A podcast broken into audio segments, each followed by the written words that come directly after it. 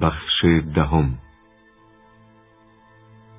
وقتی از خواب بلند شد چون این احساس کرد که مدتی مدید در خواب بوده است. اما نگاهی به ساعت انداخت و متوجه شد که بیست و سی دقیقه است. مدت کوتاهی همانطور که در تخت خواب افتاده بود چرت زد و بعد صدای آواز همیشگی از حیات زیر اتاق به گوشش رسید. فقط یک خیال باطل بود. مثل یک روز بهاری گذشت.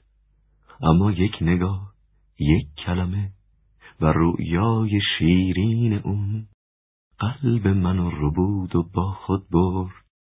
معلوم بود که این آهنگ هنوز علاقمندان خود را از دست نداده است هنوز هم در اغلب نقاط کارگری این آهنگ به گوش می‌خورد. از آواز تنفر بیشتر عمر کرده بود. جولیا بر اثر صدای آواز از خواب بیدار شد. به حالت مردمان مرفه خمیازهی کشید و بعد از تخت پایین آمد و گفت گرسنه شدم. بهتره که قهوه درست کنم. لعنتی بخاری خاموش شد و آب سرده. بخاری را بلند کرد و آن را تکان داد و گفت نفت نداره. خیال می‌کنم بتونم کمی نفت از چرینگتون بگیرم. عجیب اینجاست که من اول خیال می‌کردم که این بخاری پر از نفته. باید لباسامو بپوشم. هوا سرد شده. وینستون نیز از جا بلند شد و شروع به پوشیدن لباسهایش کرد. صدای خستگی ناپذیر همچنان به گوش می رسید. میگن زمونه همه چیز و درمون می‌کنه. میگن همیشه فراموشی ممکنه. اما لبخندا و اشکای تموم درون تارهای قلب منو می‌کنن پریشون. وینستون پس از آنکه کمربندش را محکم کرد به طرف پنجره رفت. آفتاب ظاهرا پشت خانه ها و ساختمان ها فرو رفته بود زیرا دیگر به داخل حیات نمیتابید. قلب سنگ های کف حیات مرتوب به نظر می رسید و گویی چند لحظه پیش آن را شسته بودند. و به نظر وینستون چنین رسید که آسمان نیز شسته شده است. زیرا فضای آبی رنگ بین لوله های بخاری خانها بی اندازه کم رنگ بود. زن بازو قرمز به نحوی که خستگی ناپذیر به نظر می رسید از این سو به آن سو می رفت. گیره ها را از دهان بر می داشت و به بند می زد، آواز می خواند و بار دیگر گیره های بیشتری به دهان می گذاشت و ساکت می شد و باز به سراغ تشت می رفت. وینستون به فکر فرو رفته بود که آیا او برای گذراندن زندگی خود رختشویی می کند و یا آنکه پرستاری و رختشوی بیست یا سی کودک را بر عهده دارد. جولیا نیز نزد او آمد و با هم با یک نوع شیفتگی از بالا به زن تنومند خیره شدند. وینستون همانطور که به زن و به حرکات دستهای او که برای آویزان کردن رختها به بالا دراز می‌شد نگاه می‌کرد ناگهان برای اولین بار به نظرش رسید که وی زیباست. دوران زیبایی زودگذر او شاید یک سال طول کشیده.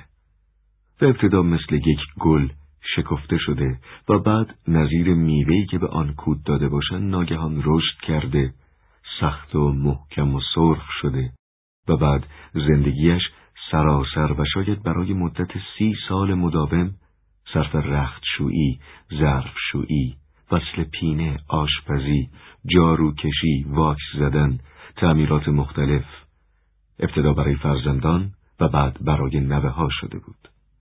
و در پایان این مدت وی هنوز مشغول خواندن آواز بود.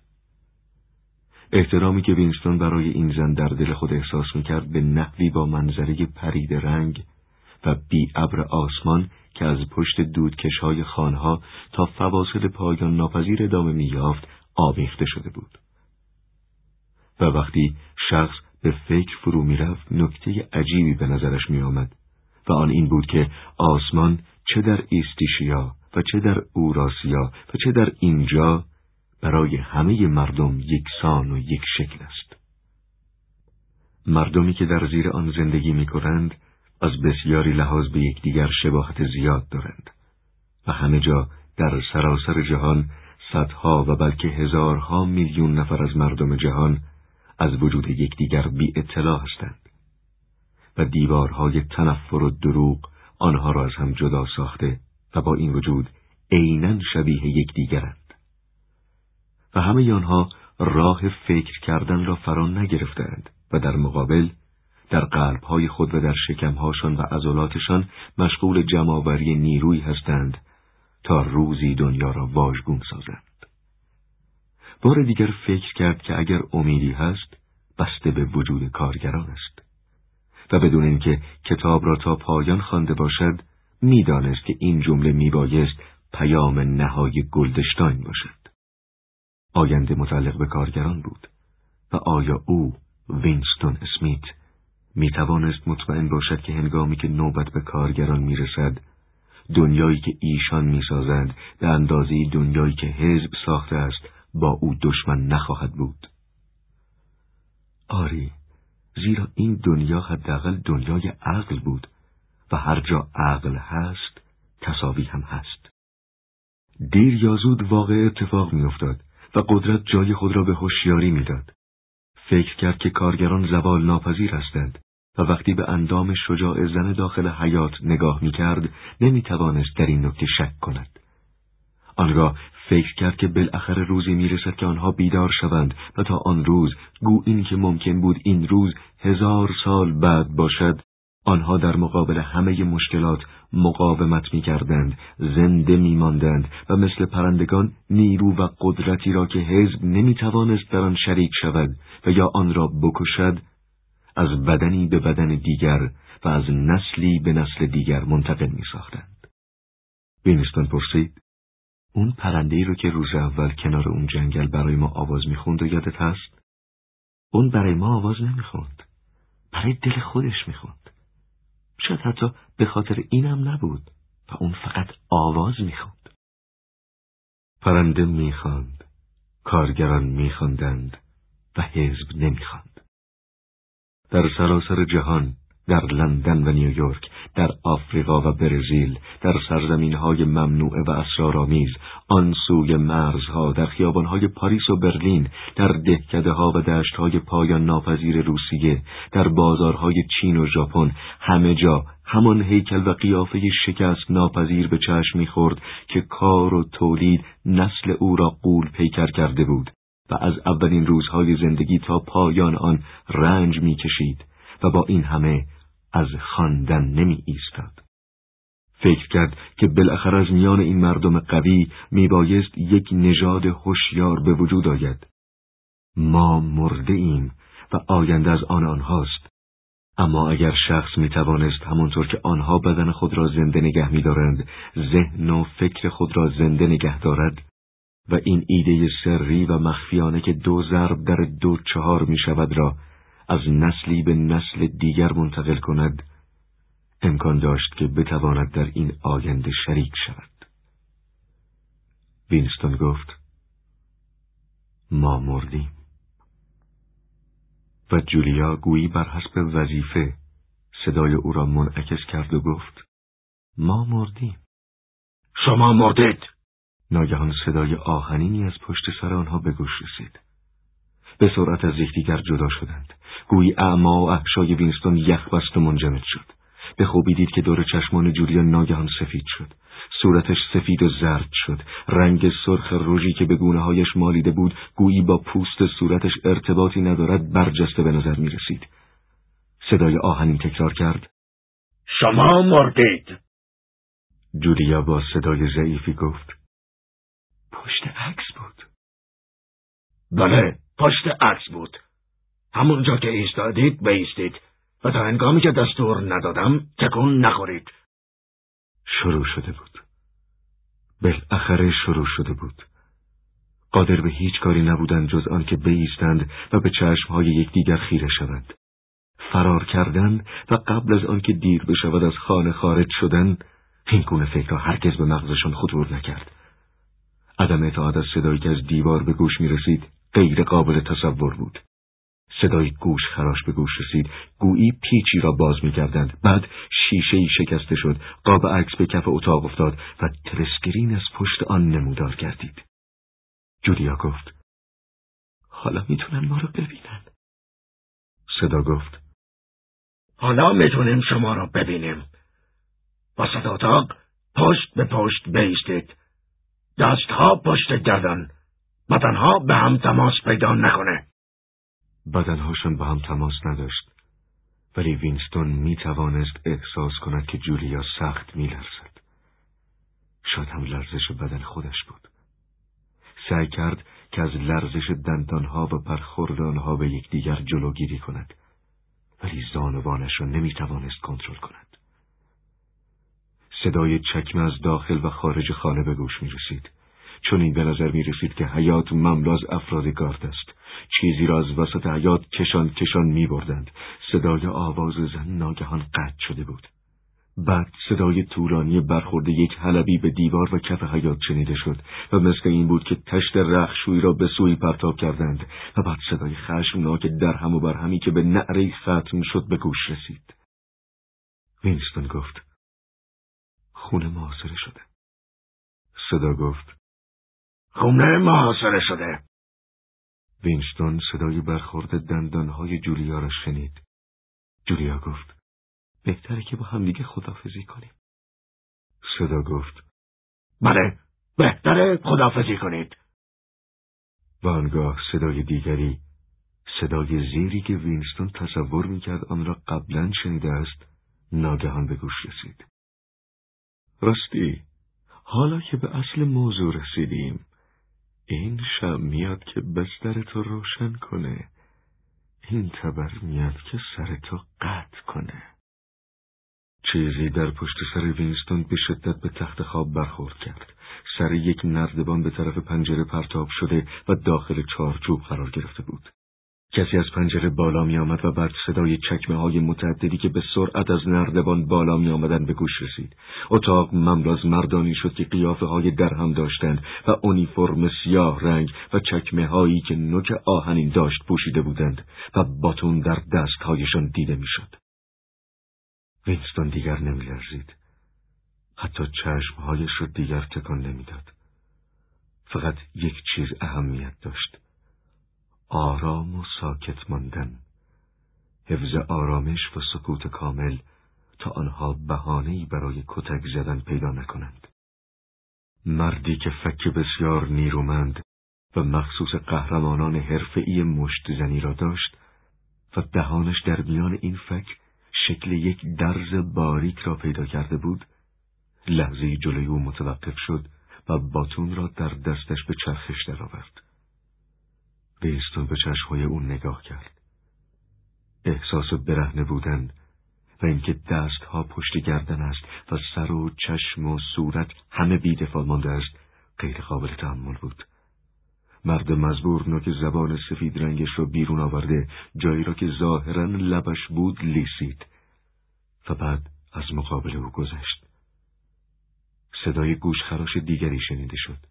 کسی قطعه بلور را برداشته و آن را به طرف های دور بخاری پرتاب نمود. آن را خورد کرده بود. تکه کانون قطعه بلور که مرجان قرمز رنگی بود و شباهت به گلهای روی کیک را داشت بیرون پرید و روی فرش کف اتاق قلدید. وینستون فکر کرد که چقدر کوچک بود. ناگهان نفسش بند آمد. صدایی از پشت سر شنیده شد و بعد ضربه شدیدی به قوزک پایش وارد آمد که تعادلش را به هم زد و نزدیک بود که به زمین بیفتد. یکی از افراد با مشت محکم به شکم جولیا زده و او از درد شکم تا شد. جولیا به کف اتاق افتاده دست و پا می‌زد و نفسش بالا نمی آمد. وینستون جرأت نکرد که حتی صورتش را یک میلیمتر برگرداند. اما صورت جولیا که بر اثر ترس کبود شده بود گاه در زاویه دید او قرار می گرفت. حتی در میان آن ترس و وحشت خرد کننده وینستون می توانست درد شدید جولیا را در بدن خود احساس کند. دردی که با همه زجری که به همراه داشت به اندازه کوشش و مبارزه‌ای که جولیا به خاطر ادامه تنفس شروع کرده بود واجد اهمیت و فوریت نبود. وینستون به خوبی مفهوم این مبارزه را درک می کرد. درد زجر دهنده و وحشت انگیز به جای خود بود اما جولیا هنوز نمی توانست از آن رنج ببرد زیرا قبل از هر چیز لازم بود که بتواند نفس بکشد. بعد دو نفر از افراد شانه و پاهای او را گرفتند و از زمین بلند کردند و مثل یک کیسه از اتاق بیرون بردند. وینستون از بالای سر جولیا نگاهی به صورت او انداخت و چهرش زرد و مسخ شده چشمهایش بسته بود و هنوز آثار رژ بر گونه هایش دیده می‌شد. و این آخرین باری بود که وینستون او را می‌دید. مثل مرده ساکت ایستاده بود. هنوز او را کتک نزده بودند. افکاری که کاملا به طور خود به خود به مغزش راه میافت و کاملا غیرقابل توجه به نظر می رسید ذهنش را به خود مشغول کرد. فکر کرد که آیا چرینگتون را گرفتند؟ به سر زن رختشو چه آمده است؟ متوجه شد که سخت ادرارش گرفته است. ولی تعجب کرد چون دو ساعت پیش ادرار کرده بود. و آنگاه متوجه شد که ساعت روی بخاری ساعت نه یعنی بیست و یک را نشان می‌دهد اما هنوز نور روز قوی بود. آیا نمی بایست در ساعت بیست و یک یک روز آگوست آفتاب غروب کرده باشد؟ فکر کرد که شاید او و جولیا زمان را اشتباه کرده و دوازده ساعت تمام خوابیدند و هنگامی که از خواب بیدار شده اند ساعت هشت و نیم صبح روز بعد را به عوض ساعت بیست و سی گرفتند. اما بیش از این در این باره فکر نکرد. موضوع جالب توجهی نبود. صدای پای دیگری که این بار سبک بود از راه به لب گوش رسید. چرینگتون وارد اتاق شد. طرز ایستادن مردان سیاه پوش ناگهان تغییر کلی یافت و معدبانه شد. حتی در قیافه چرینگتون نیز تغییر و دگرگونی ایجاد شده بود. چشمانش به خورده شیشه ها و قطعات بلور خرد شده برخورد کرد. آنگاه با صدای خشن و بلندی فریاد کشید. این خورده شیشه ها را جمع کنید. یکی از افراد به اطاعت از او خم شد. لحجه قدیمی ناپدید شده بود و وینستون ناگهان به یاد آورد که صدایی که چند لحظه پیش از ترسگرین شنید صدایی که بوده است. ترینتون ژاکت قدیمی مخمل خود را هنوز بتن داشت ولی موهایش که سفید بود سیاه شده بود. علاوه بر این عینک هم نزده بود. آنگاه گویی می‌خواهد هویت وینستون را محرز کند نگاه تندی به او انداخت و بعد دیگر به او توجهی نکرد.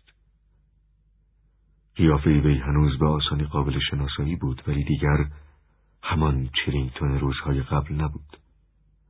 خمیدگی های بدنش از میان رفته بود و اندامش بزرگتر به نظر می رسید. در چهرش تغییرات خیلی کوچک وارد آمده و با همین تغییرات قیافش را به کلی تغییر داده بود. ابروهای سیاهش مثل سابق پرمو نبود. چینهای صورتش از میان رفته و گویی کلیه خطوط قیافه جای خود را تغییر داده بود و حتی بینیش نیز کوتاهتر به نظر می رسید. و این قیافه جدید قیافه هوشیار و سرد مردی بود که بیش از سی و پنج سال سن نداشت. وینستون متوجه شد که برای اولین بار در زندگی خود با اطلاع کامل به چهره یک فرد پلیس فکر نگاه می کند.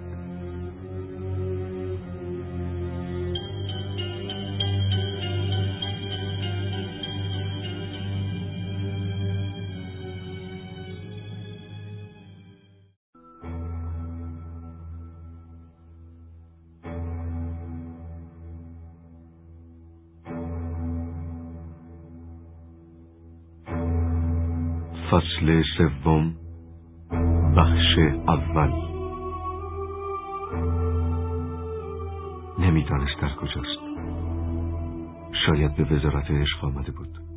اما هیچ راهی برای محقق ساختن این احتمال وجود نداشت. خود را در سلولی می‌دید که سقف بلندی داشت. دیوارهایش با یک نوع چینی عالی که درخشندگی خاصی داشت پوشانده شده بود. چراغهای ناپیدا سلول را با نور سردی درخشان ساخته بود و صدای آهسته و مداومی که ظاهرا مربوط به دستگاه تهویه بود به گوش می رسید. در دور تا دور اتاق یک نیمکت طویل که شباهت به قفسه باریک داشت و در اتاق آن را قطع می کرد دیده می شد. در قسمت انتهای اتاق مقابل در دستشویی به چشم خورد. ولی تخته مخصوص پوشاندن در آن را برداشته بودند. چهار تلسکرین روی دیوارهای سلول کار گذاشته شده بود. وینستون درد مبهمی در شکم خود احساس می کرد و این درد از آن هنگام که او را در داخل اتومبیل سرپوشیده گذاشتند و به راه افتادند همچنان او را آزار می‌داد. اما گرسنه هم بود. یک نوع گرسنگی شدید. شاید بیست و چهار ساعت و شاید هم سی و شش ساعت میگذشت که چیزی نخورده بود. هنوز هم نمی‌دانست و شاید بعد از این هم هرگز نمی‌توانست بداند که آیا هنگامی که او را دستگیر کرده اند صبح بود یا شب. به هر حال از آن هنگام که دستگیرش کرده بودند به او غذا نداده بودند. روی نیمکت باریک ساکت و بی حرکت نشسته دستهایش را روی زانوانش گذاشته بود. در همین مدت کوتاه یاد گرفته بود که چگونه میبایست بی حرکت نشست. اگر حرکات غیر منتظری از شخص سر می‌زد از ترسکرین فریاد و نعره میکشیدند و اعتراض می‌کردند. اما گرسنگی به تدریج به او فشار می آورد و آنچه که در این ساعت بیش از هر چیز دیگر آرزوی آن را می‌کشید یک قطع نان بود. تصور می‌کرد که مقداری خورده نان در جیب روپوش وجود دارد. این فکر به این علت به مغزش رسیده بود که گاه گاه چیزی بر آنهایش می‌خورد. حتی احتمال داشت که این قطع نان بزرگ و قابل توجه باشد. بالاخره وسوسه کشف این امر به ترسش فائق آمد و دستش را به جیب برد. صدایی تهدید کننده گفت اسمیت اسمیت شست هفتاد و نو دستها را در سلول به جیب نمی کنند. دوباره بی حرکت نشست و دستهایش را به روی زانوها گذاشت. قبل از اینکه او را به اینجا بیاورند به محل دیگری که ظاهرا زندان عادی و یا توقیفگاه موقت بود برده بودند. اما نمی‌دانست که چه مدت او را در آنجا نگه داشته بودند و در هر حال این مدت به چند ساعت می رسید. چون در آن زندان ساعتی وجود نداشت و نور خارج هم به آنجا نمیتابید تشخیص گذشت زمان امکان پذیر نبود. جای شلوغ پر سر و صدا و بدبویی بود. زندان مزبور نیز شباهت به سلول فعلی داشت ولی به نحو عجیبی کثیف و تهوع آور بود. همیشه ده تا پانزده نفر در آن بودند. اکثریت این عده از مجرمین عادی بودند ولی در میان آنها چند نفر زندانی سیاسی نیز دیده می‌شد. ساکت و بی حرکت نشسته به دیوار تکیه داده بود و از این طرف آن طرف سایر زندانی ها به او فشار می آوردند و ترس و همچنین درد شکم بیش از آن بود که بتواند به وضع اتاق توجهی کند. با این وجود متوجه شده بود که بین طرز رفتار زندانیان حزبی و زندانیان دیگر چه اختلاف حیرت انگیز و فاحشی وجود دارد. زندانیان حزبی ساکت و وحشت زده نشسته بودند ولی زندانیان عادی به نظر می رسید که برای هیچ چیز و هیچ کس اهمیتی قائل نبودند. فریاد می‌زدند، نعره میکشیدند، به مراقبین زندان فحش و ناسزا می‌گفتند و وقتی چیزی از آنها دزدیده می‌شد به شدت شروع به نظامی کردند. کلمات مستحجنی روی کف اتاق می نوشتند. غذاهایی را که به نحو حیرت انگیز و اسرارآمیز در قسمتهای مختلف لباس خود مخفی کرده بودند بیرون می آوردند و می خوردند. حتی هنگامی که تلسکرین سعی می کرد آنها را آرام سازد با صدای هولانگیزی فریاد میکشیدند خفه شو اما بعضی از آنها نیز به نظر می رسید که با مراقبین زندان دوست هستند. آنها را به نام کوچکشان صدا می کردند و از سوراخ کوچک در زندان به آنها سیگار تعارف می نمودند. مراقبین نیز رفتار زندانیان عادی را تا حدی تحمل می کردند و حتی موقعی که می‌خواستند نسبت به آنها خشونت نشان بدهند این خشونت چندان شدید نبود. درباره اردوگاه های کار اجباری که همه انتظار داشتند به آنجا فرستاده شوند زیاد صحبت می‌شد.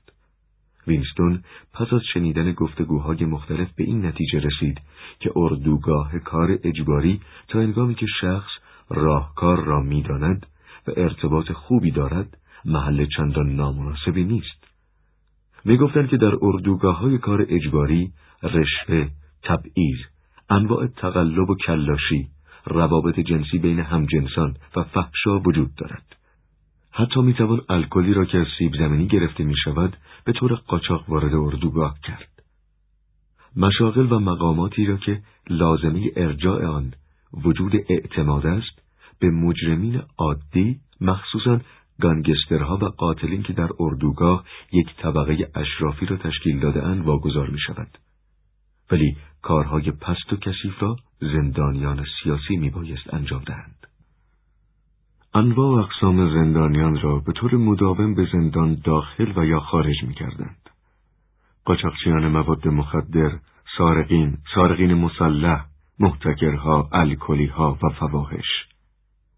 بعضی مستها به قدری خطرناک بودند که سایر زندانیان ناچار می شدند به کمک یکدیگر آنها را ساکت کنند. یک بار چهار مأمور چهار دست و پای پیرزن شست ساله را که پستانهای بزرگ و افتاده ای داشت و موهای سفیدش بر اثر کش و واکش پریشان شده بود و دائما نعره می‌کشید و لگد می‌زد به داخل اتاق آوردند. چکمه های بزرگ او را که سعی کرده بود با آن به معمورین لگت بزند از پایش بیرون آوردند و او را تقریبا به آغوش وینستون پرتاب کردند. بدن وی به حدی سنگین بود که وینستون ابتدا تصور کرد که استخوان زانویش شکست. پیرزن خودش را تکانی داد و در حالی که با مشت به مأمورین اشاره می کرد فریاد زد پدر سوخته ها سک پدرا و بعد گویی تازه متوجه شده است که روی چیز ناهمواری نشسته است خود را از روی زانوی وینستون به طرف نیمکت لغزاند و گفت ببخشید عزیزم نباید رو پای تو میشستم. تقصیر این گداهای پدت سوخته است. نمی‌دونن پای خانوم چطور باید رفتار کنن. نیست. اندکی مکس کرد. سینهاش رو مرتب نمود و ادامه داد. محضرت می‌خوام حال خودم رو نمی‌فهمم. و بعد خم شد و ناگهان استفراغ کرد. آنگاه در حالی که به عقب تکه می‌داد و چشمهایش را میبست گفت بهتر شد. هیچ وقت تو شکمت نیگر ندار. بسات بیاد پیرون این عقیده منه. بذار موقعی که هنوز سر شکمت بیاد پیرون دوباره راست نشست. سرش را برگرداند و نگاهی به وینستون انداخت. و چون این به نظر می رسید که بلا فاصله به او علاقه من شده است. دستش را به دور گردن وینستون حلقه کرد و او را به طرف خود کشید. و با هر نفس بوی آبجوی آمیخته به استفراغ را به بینی وینستون میفرستاد. اسم چیه عزیزم؟ اسمت. فامیلی اسمت. اسمیت؟ خیلی بامزه است. فامیلی من هم اسمیته. و بعد با لحنی حاکی از احساسات مختلف گفت از کجا معلومه؟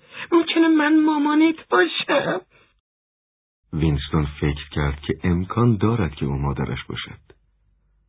سن و اندامش در حدود سن و اندام مادرش بود.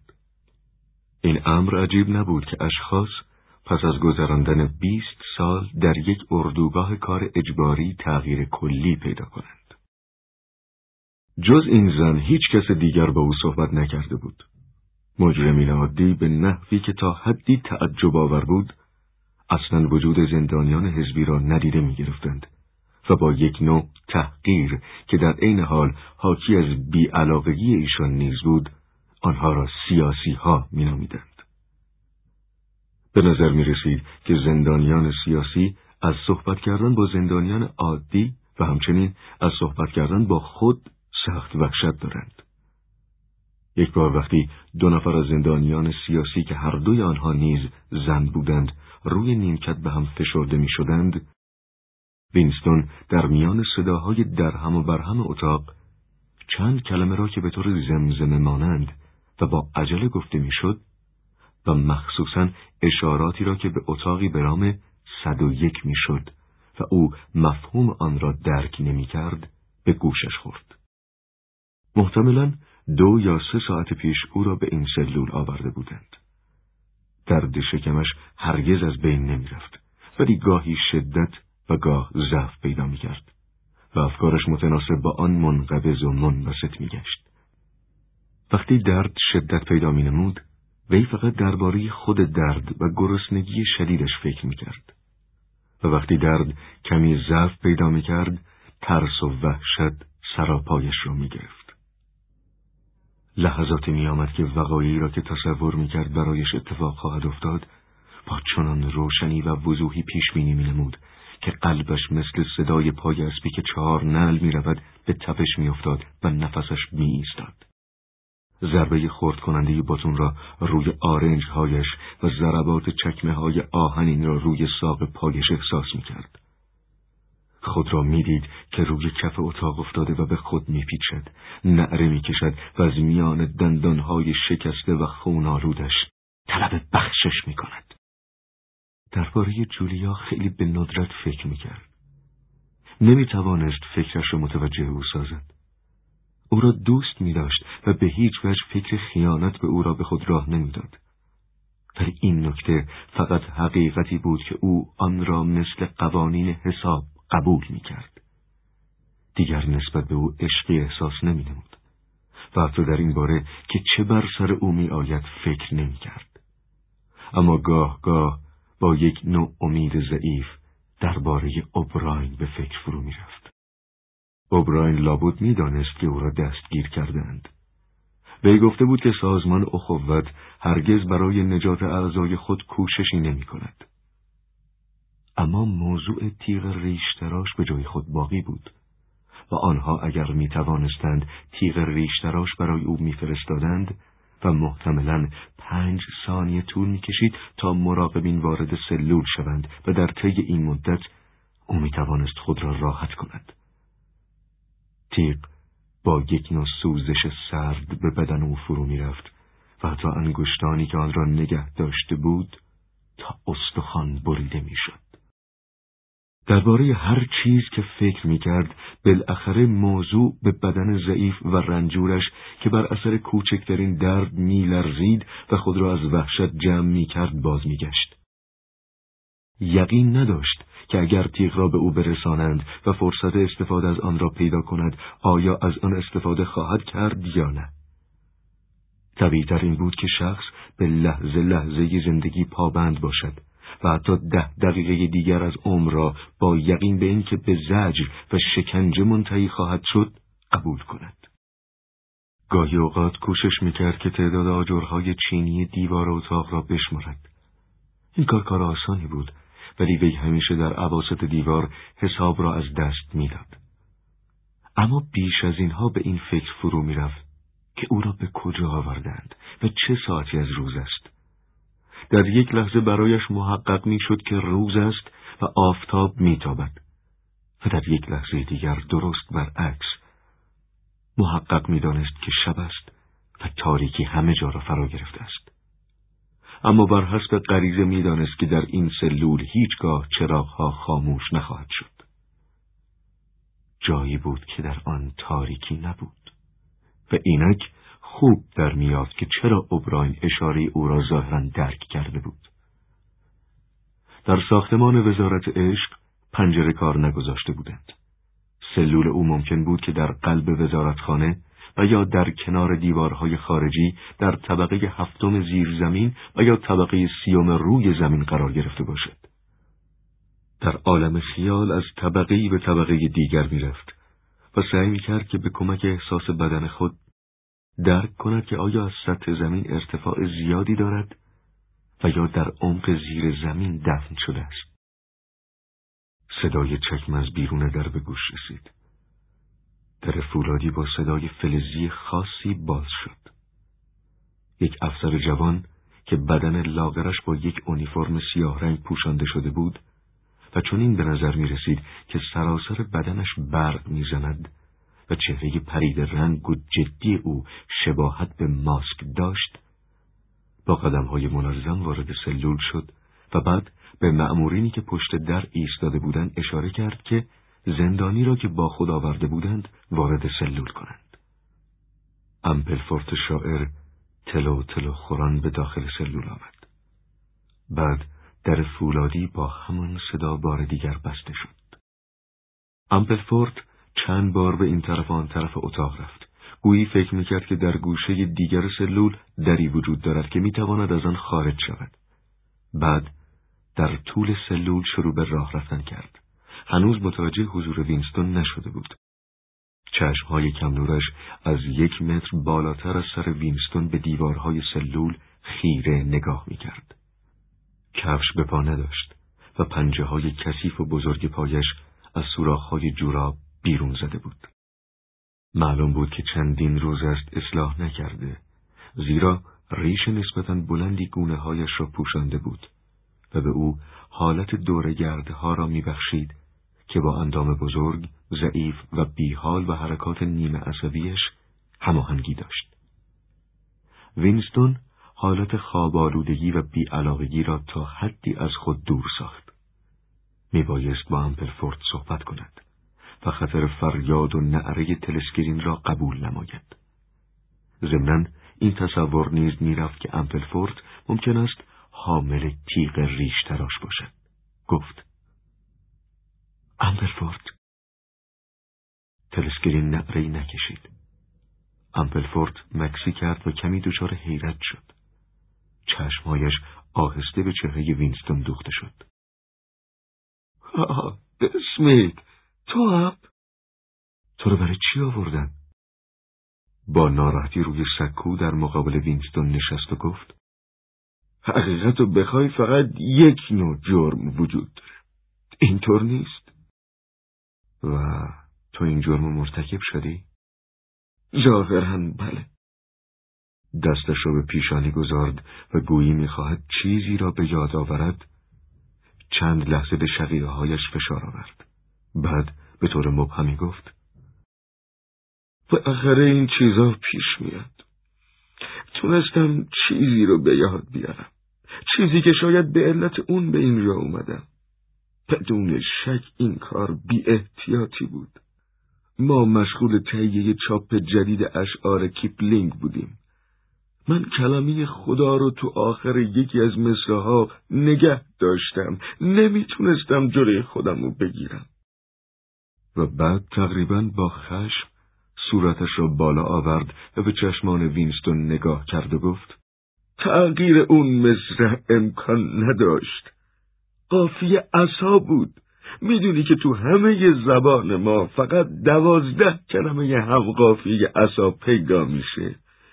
روزها دنبال یک کلمه که با این کلمه هم قافیه باشه و تو بقیه ابیاتم از اون استفاده نشده باشه گشتم. اما هیچ کلمه دیگه ای نبود. قیافش تغییر کرد. نگرانی و ناراحتی رد شد و برای یک لحظه تقریبا خوشنود و راضی به نظر رسید. یک نوع حرارت روحی و شادی و مسرتی نظیر شادی شخص متظاهری که موضوع تازه‌ای برای تظاهر پیدا کرده باشد در چهرش و حتی موهای کثیف و ژولیدهاش درخشید. این نکته هیچ وقت به ذهنت رسیده که سرنوشت تاریخ شعر انگلیس و این حقیقت تعیین کرده که زبان انگلیسی به اندازه کافی قافیه نداره؟ نه. این فکر هرگز به ذهن وینستون نرسیده بود و علاوه بر این در این شرایط موضوع جالب توجهی هم به نظر نمی رسید. پرسید می‌دونی چه ساعتیه؟ امپلفورت دوباره نگران و ناراحت شد. در این باره اصلا فکر نکرده بودم. اونها دو روز شایدم سه روز پیش منو دستگیر کردن. چشمهایش روی دیوارها به گردش درآمد و گویی منتظر بود که روی یکی از دیوارها پنجره ای ببیند و گفت اینجا بین روز و شب هیچ اختلافی وجود نداره. نمی‌فهمم که چطور میشه حساب روزا رو نگه داشت. چند دقیقه دیگر هم صحبت کرد و بعد بدون اینکه ظاهرا دلیلی وجود داشته باشد نعره از telescreen بلند شد و فرمان سکوت داد. وینستون دستهایش را روی زانوها گذاشت و بی حرکت نشست. اما امپلفورد که اندامش بزرگتر از اندام وینستون بود نمی توانست به راحتی روی نیمکت بادی که کنار اتاق بنشیند و خود را دائم جابجا جا می کرد. دستهایش را گاهی دور یک زانو و گاهی دور زانوی دیگری حلقه می کرد. تلسکرین نعرزد که بی حرکت بنشیند. زمانی گذشت. بیست دقیقه یا یک ساعت. تعیین آن مشکل بود. بعد صدای چکمه از بیرون سلول به گوش رسید. وینستون از ترس خود را جمع کرد. خیلی زود، شاید پنج دقیقه دیگر، شاید هم همین الان، صدای چکمه ها این مفهوم را پیدا می کرد که نوبت او رسیده است. در باز شد. افسر جوان با همان قیافه جدی و در هم رفته وارد سلول شد. و با دست به امپلفورد اشاره کرد و گفت اتاق صد و یک امپلفورد در حالی که قیافش به طور مبهمی نگران شده بود ولی روشن بود که چیزی درک نکرده است میان دو مأمور با قدمهای سست از سلول بیرون رفت. گویا مدت زمانی طولانی گذشت. درد شکم وینستون به شدت عود کرده بود. افکارش میچرخید و میچرخید و دوباره مثل گلوله های فلزی میز قمار که دائما در یک مسیر معین چرخ می‌زنند به همان نقطه اول می‌رسید. وی فقط درباره شش چیز فکر می‌کرد. درد شکم، یک تک نان، خون و فریاد کشیدن، اوبراین، جولیا، تیغ ریشتراش. بار دیگر دل و رودش منقبض شد. چکمه های سنگین دوباره نزدیک می شد. به محض اینکه در باز شد موج هوایی که بر اثر باز شدن آن ایجاد گشت یک بوی قوی عرق سرد شده را به داخل اتاق راند. پارسنز وارد سلول شد. یک شلوار کوتاه خاکی رنگ به پا و یک پیراهن اسپورت به تن داشت. این بار وینستون دچار چنان تعجبی شد که خود را فراموش کرد. گفت: تو هم گرفتن؟ پارسنز نگاهی به وینستون انداخت که در آن تعجب و توجه دیده نمی‌شد و فقط حاکی از بیچارگی بود. شروع به قدم زدن در عرض و طول سلول نمود و ظاهرا نمی توانست بی حرکت بایستد و یا بنشیند و هر بار که پایش را راست می کرد کاملا روشن بود که زانوهایش می لرزد. چشمانش بیش از حد معمول گشاد شده بود و در آن نگاه خیره ای دیده می‌شد. مثل این بود که نمی‌تواند از نگاه کردن به چیزی که در فاصله تقریبا دوری قرار گرفته است خودداری کند. وینستون پرسید تو رو برای چی آوردن؟ پارسنز در حالی که به گریه افتاده بود گفت جنایت فکری لحن صدایش حاکی از اعتراف فوری به گناه و همچنین حاکی از ترس و وحشتی بود که از اطلاق کلمات جنایت فکری به خودش به وی دست داده بود. و معلوم بود که هنوز نمی‌خواهد این اتهام را باور کند. مقابل وینستون ایستاده با هیجان و با لحن التماس آمیزی گفت خیال می‌کنی منو تیر بارون رفیق؟ اینطوری خیال می‌کنی؟ من خیال نمی‌کنم اگه آدم اولا کاری نکرده باشه. فقط فکرشو کرده باشه آدم رو تیر بارون کنن. جلوی فکر که نمیشه گرفت. اما می‌دونم که به حرفای آدم گوش میدم. در این مورد اونا اعتماد دارم. سابقه منو می‌دونن نه. تو می‌دونی که من چرا آدمی هستم. بالاخره در نوع خودم آدم بدی نبودم. صاحب مغز عالی نیستم ولی باهوشم. همیشه سعی کردم که تا اونجا که می‌تونم به حزب خدمت کنم. نه. خیال می‌کنم که به پنج سال حبس محکومم می‌کنم. شایدم ده. آدمی مثل من می‌تونه توی اردوگاه کار اجباری مفید باشه. خیال نمی کنم که فقط برای اینکه یه بار از خط دور شدم تیر بارونم کنن. گناهکاری. پارسنز در حالی که به تلسکرین نگاه میانداخت فریاد زد. البته که گناهکارم. می‌دونی که حزب اشخاص بیگناه و دستگیر نمی‌کنه. اینطور نیست. قیافه قورباغه شکلش اندکی آرامتر شد و حتی یک نوع حالت مقدس معابی به خود گرفت و گفت رفیق عزیز جنایت به فکر چیز وحشتناکیه. بدون اینکه بدونی به تو مسلط میشه. می‌دونی چطور به من مسلط شد. تو خواب. بله این واقعیته. من داشتم کار می‌کردم. سعی داشتم که وظیفه خودم رو انجام بدم. هیچ وقت نمی‌دونستم که چیز بدی توی مغزم وجود داره. بعد یه شب تو خواب شروع به صحبت کردم. می‌دونی چه چیزایی از من شنیدن؟ صدایش را آهسته کرد و مثل کسانی که ناچارند کلمات مستحجنی به زبان بیاورند گفت مرگ بر برادر بزرگ. بله من این جمله رو گفتم. ظاهرا بارها و بارها گفتم. بین خودمون باشه. از اینکه منو گرفتن و نذاشتن کار به جای باریکتر برسه خیلی خوشحالم. می‌دونی وقتی محاکمه شروع بشه چی می‌خوام بگم؟ میگم متشکرم. از اینکه قبل از اینکه دیر بشه منو نجات دادید متشکرم. وینستون پرسید کی تو رو لو داد؟ پارسنز با یک نوع غرور مبهم گفت دختر کوچیکم. از سوراخ کلید گوش می‌داد. چیزی که می‌گفتم شنید و روز بعد به مأمورا اطلاع داد. برای بچه هفت ساله همچین کاری خیلی هوش می‌خواد نه؟ از اون چیزی به دل نگرفتم. واقعیتشو بخوای بهش افتخار می‌کنم. این اتفاق نشون میده که به هر حال من اونو در راه صحیح تربیت کردم. چند بار با حرکات تندی به بالا و پایین اتاق رفت و چندین بار نگاه آرزومندی به دستشوی انداخت. و ناگهان شلوار کوتاهش را پایین کشید و گفت خیلی مذرت می‌خوام. نمی‌تونم جلوی خودم رو بگیرم. خیلی ناراحتم. و بعد نشیمن بزرگ خود را روی دستشویی گذاشت. وینستون صورت خود را با دستهایش پوشاند. صدای نعره تلسکرین بلند شد. اسمیت شست هفتاد نه. اسمیت دبلیو. دستهات را از روی صورتت بردار.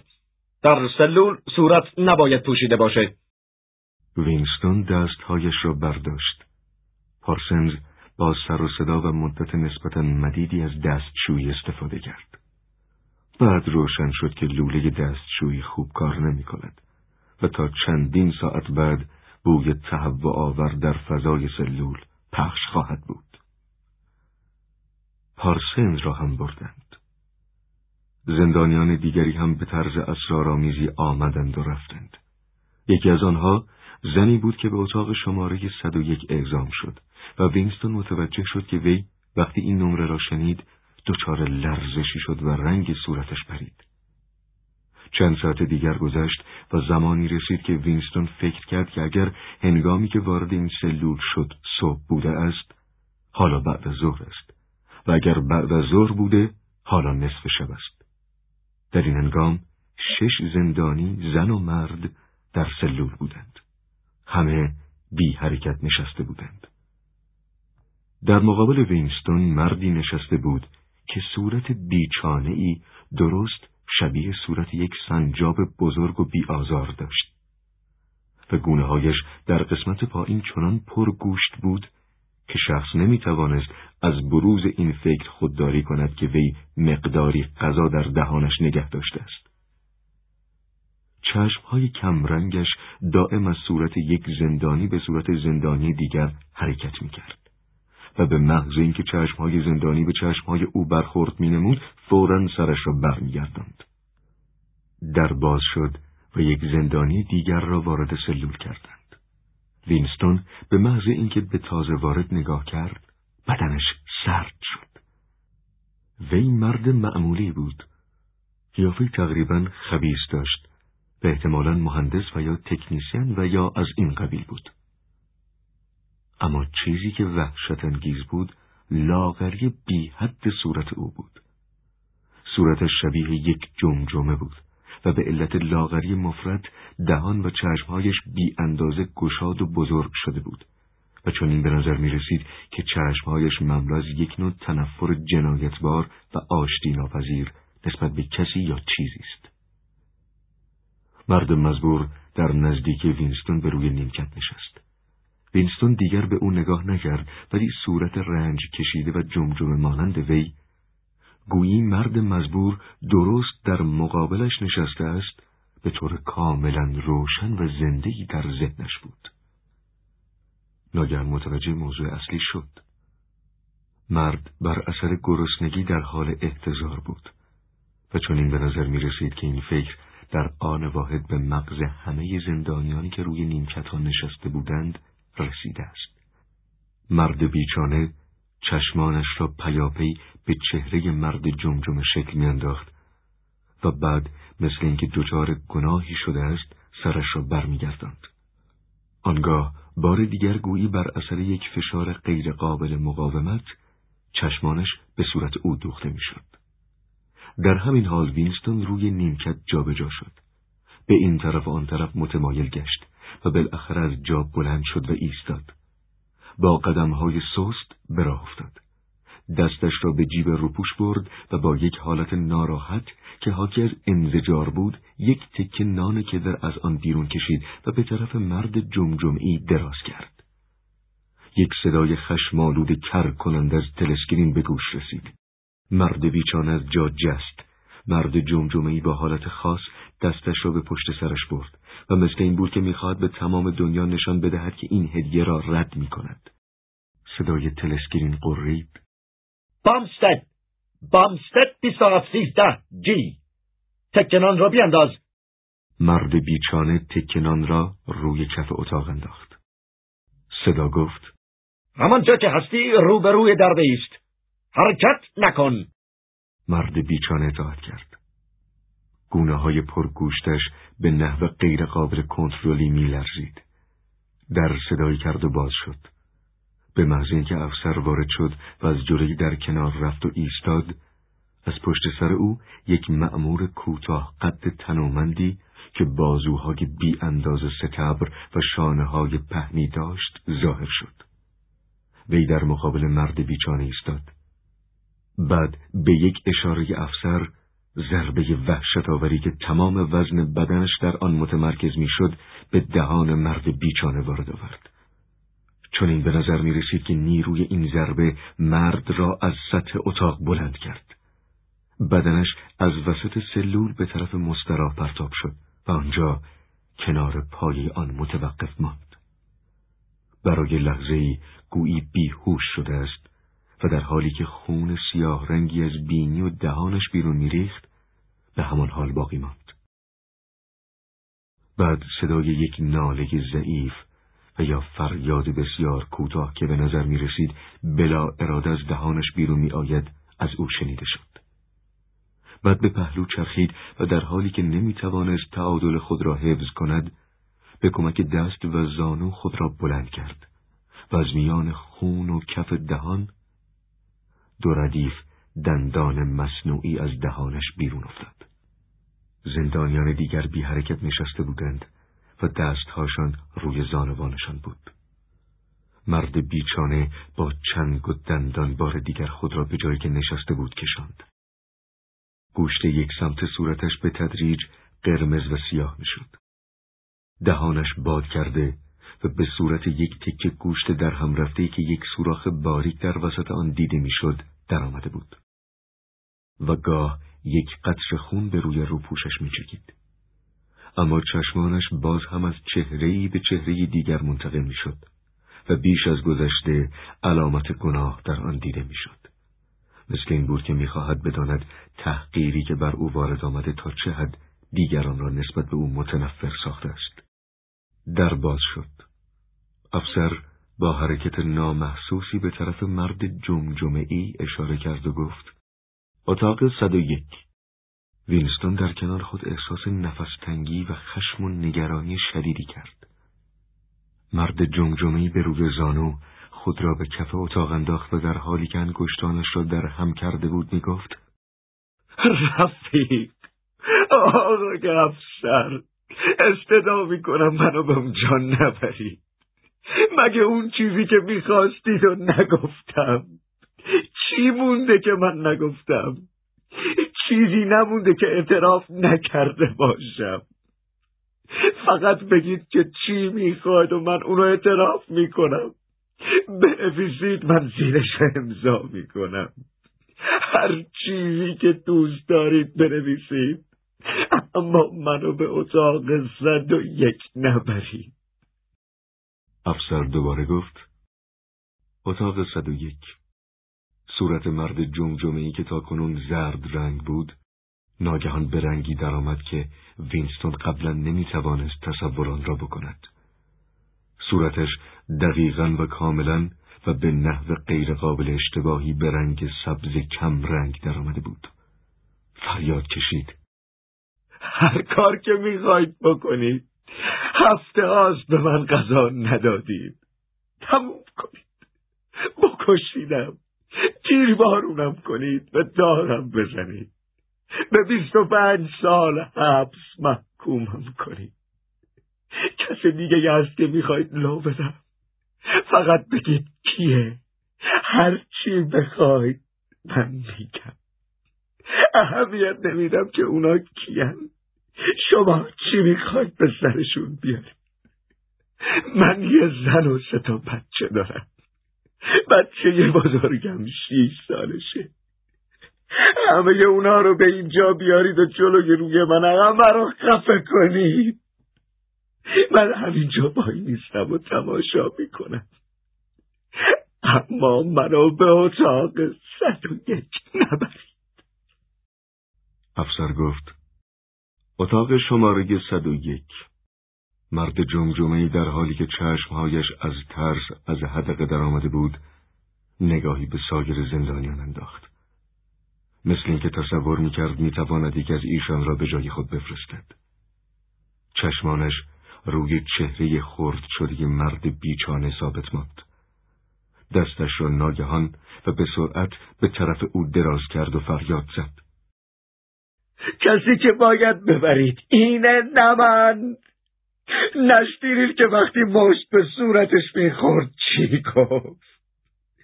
فقط به من فرصت بدید. من همه رو میگم.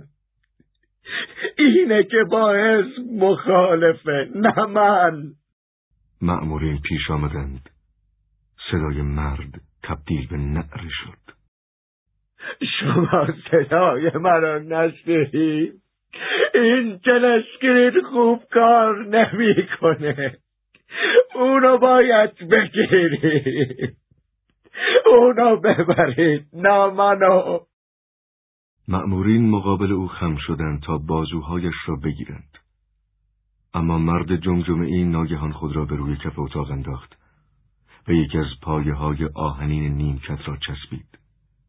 درست مثل یک حیوان شروع به زوزه نامفهومی کرده بود. مأمورین بدن و دستهایش را گرفتند اما او با قدرت حیرت انگیزی مقاومت می کرد. شاید بیست ثانیه طول کشید و آنها همچنان او را می کشیدند. زندانیان بی حرکت سر جاهای خود نشسته بودند و دستهاشان روی زانوانشان بود و مستقیما به جلو نگاه می کردند. زوزه قطع شد. در سینه مرد جمجمه ای جز برای چسبیدن به میله نیمکت نفس باقی نمانده بود. بعد صدای متفاوتی به گوش رسید. لگد یکی از مأمورین استخوان یک از انگشتانش را شکسته بود. پاهایش را گرفتند و کشیدند. و افسر گفت اتاق شماره 101 مرد را روی پاهایش نگه داشتند و او با قدمهای نامرتب در حالی که سرش به پایین افتاده و انگشت شکستش را در دست دیگرش گرفته بود از اتاق بیرون رفت و مثل این بود که تمام آثار مبارزه به همراه او از اتاق بیرون می رود. مدت مدیدی گذشت. اگر هنگامی که مرد جمجمه ای را از اتاق بیرون بردند نیمه شب بود، حالا صبح. و اگر صبح بود، حالا بعد از ظهر بود. وینستون تنها بود. از ساعتها پیش تنها مانده بود. درد و ناراحتی ناشی از نشستن بر روی نیمکت باریک به حدی بود که بارها بدون توجه به فریادهای تلسکرین از جا بلند شد و راه رفت. تکنان هنوز در همانجا که مرد بیچانه آن را رها کرده بود دیده می‌شد. در ابتدا برای نگاه نکردن به آن کوشش زیادی لازم بود ولی اینک گرسنگی جای خود را به تشنگی داده بود. دهانش به هم چسبیده و مزه بسیار بدی می‌داد. صدای مداومی که به گوش می رسید و نور سفید و درخشان اتاق در بدنش یک نوع ضعف شدید و در مغزش یک نوع خلع ایجاد می کرد. به علت درد شدید و غیر قابل تحمل استخوانهایش از جا بلند می شد و بعد در همان لحظه به علت که بر اثر ضعف و گیجی نمی توانست بدنش را روی پاهایش ثابت نگه دارد دوباره می نشست. هرگاه که می توانست هیجانات و دردهای بدنش را تا حدی کنترل کند ترس و وحشت دوباره بر وجودش مستولی می‌شد. بعضی اوقات با یک نوع امید ضعیف درباره اوبراین و تیغ ریش تراش فکر می‌کرد. تصور می‌کرد که در صورتی که به او غذا بدهند تیغ ریش را می‌تواند از لابلای غذا پیدا کند. فکر جولیا با ابهام بیشتری به مغزش می‌رسید و فکر می‌کرد که او در نقطه دیگری شاید به مراتب بیش از او رنج می‌برد و احتمالا همین الان بر اثر درد شدید زوزه می‌کشد و فریاد می‌زند فکر کرد اگه بتونم با دو برابر کردن رنج خودم جولیا رو نجات بدم این کارو می‌کنم آره حتما اما این تصمیم فقط یک تصمیم فکری بود و به این علت آن را اتخاذ می کرد که می‌دانست باید چنین بکند و در واقع آن را احساس نمی نمود. در چنین جایی شخص نمی توانست جز درد و اطلاع قبلی به وجود درد چیزی احساس کند. از این گذشته آیا امکان پذیر بود که شخص در حینی که مشغول رنج کشیدن از درد بود به دلیلی آرزو کند که بر رنج و دردش افزوده شود اما این سوال هنوز قابل جواب دادن نبود.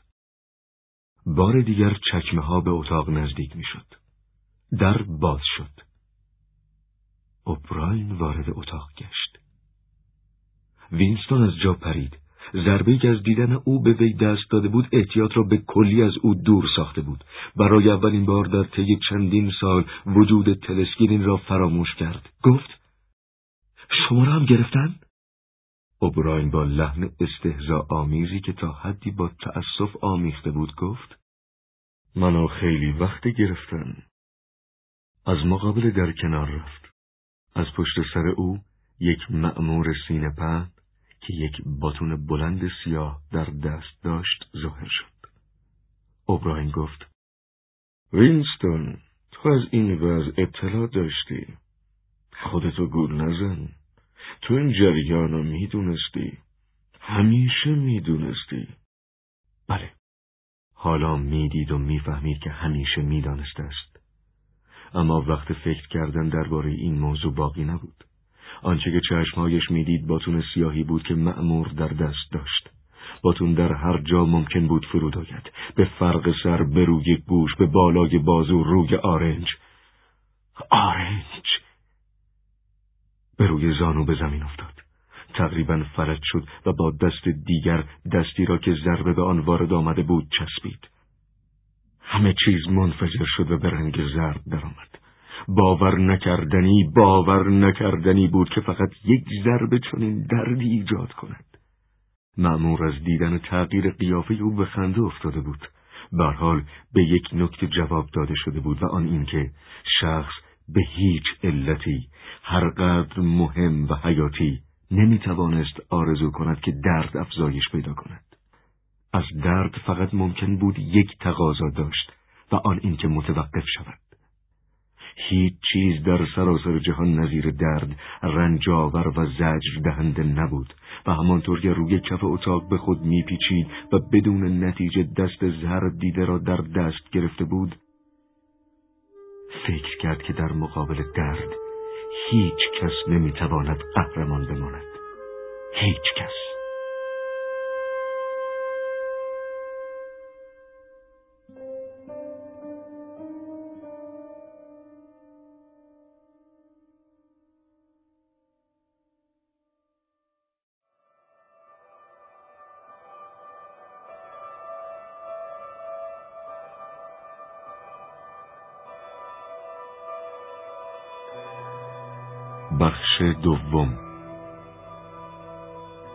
چیزی که شباهت به تخت سرباز خانه داشت و اندک از سطح زمین بالاتر بود خوابیده بود.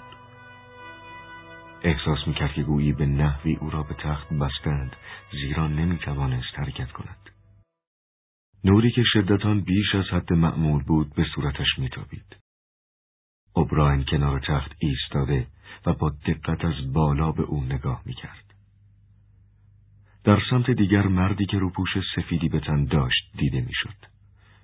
وی یک سرنگ مخصوص تزریق زیر پوست در دست داشت. حتی بعد از آنکه چشمهایش باز شد، باز هم فقط به تدریج توانست محیط اطراف را درک کند. چون این احساس می‌کرد که از یک دنیای کاملا متفاوت، یک دنیای زیر آب، ناگهان با شنا به این اتاق آمده است. نمی‌دانست که برای چه مدت در آن دنیا بوده است. از آن لحظه که او را گرفته بودند تاریکی شب و یا نور روز را ندیده بود. از این گذشته آنچه که به یاد داشت منظم و مداوم نبود. مواقعی بود که هوشیاری حتی آن نوع هوشیاری که انگام خواب وجود دارد به کلی قطع می‌شد و میمرد. آنگاه پس از یک دوره بیخبری کامل باز میگشت. اما راهی برای تشخیص این نکته که این دوره ها چند روز، چند هفته و یا چند ثانیه بود وجود نداشت. با اولین ضربه‌ای که به آرنجش وارد آمد، کابوس شروع شده بود.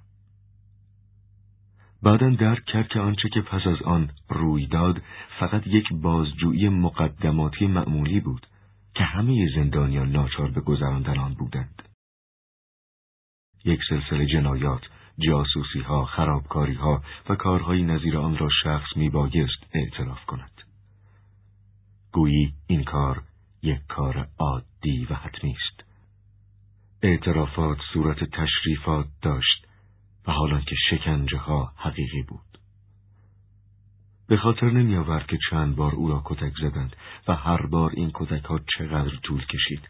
همیشه پنج یا شش نفر مأمور که لباسهای متحد شکل بتن داشتند در آن واحد به او حمله ور شدند و این حمله ها گاه با مشت، گاه با باتون، گاه با پنج بکس های آهنین و گاه با پوتین صورت می گرفت.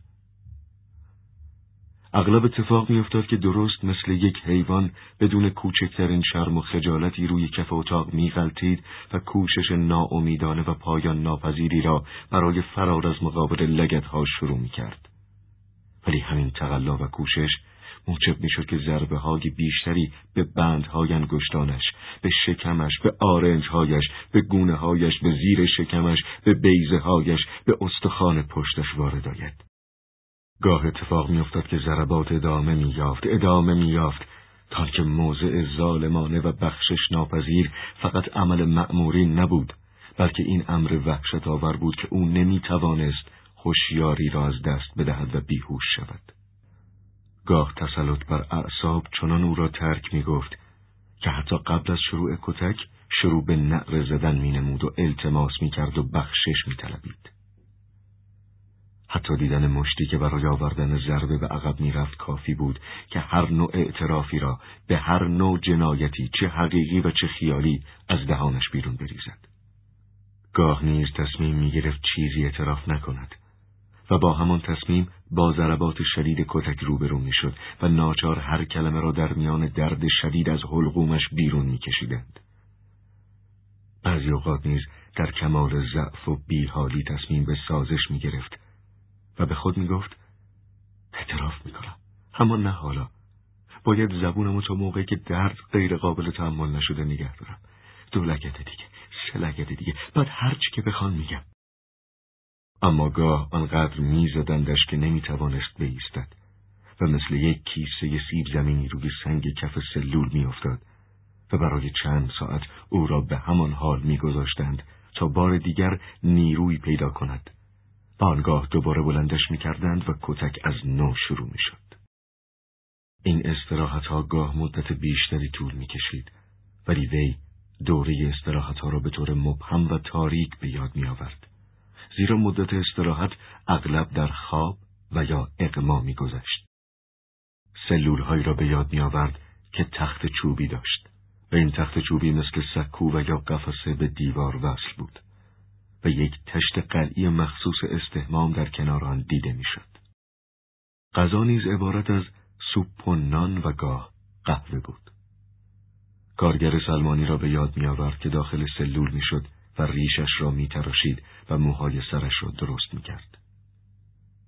مردانی را که لباس سفید رنگ به داشتند و قیافشان بسیار جدی و خالی از عطوفت بود به خاطر می آورد که نبزش را می گرفتند پلک های چشمش را برمیگرداندند و برای پیدا کردن استخوان شکسته انگشتان خود را با خشونت روی پوست بدنش میگرداندند و برای اینکه به خواب برود به او مواد مخدر تزریق می‌کردند.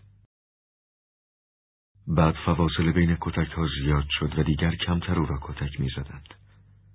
کتک به صورت قولی در آمده بود که هرگاه جواب سوالات رضایت بخش نبود می توانستند بلافاصله به سراغش بفرستند. بازجوها دیگر اوباش سیاه پوش نبودند. روشن فکران حزبی بودند که اندامی چاق و حرکاتی تند داشتند و عینکهاشان برق می‌زد و به طور کشیک و به نوبت گاه مدت دوازده ساعت متوالی از او بازجویی و سوال می‌کردند.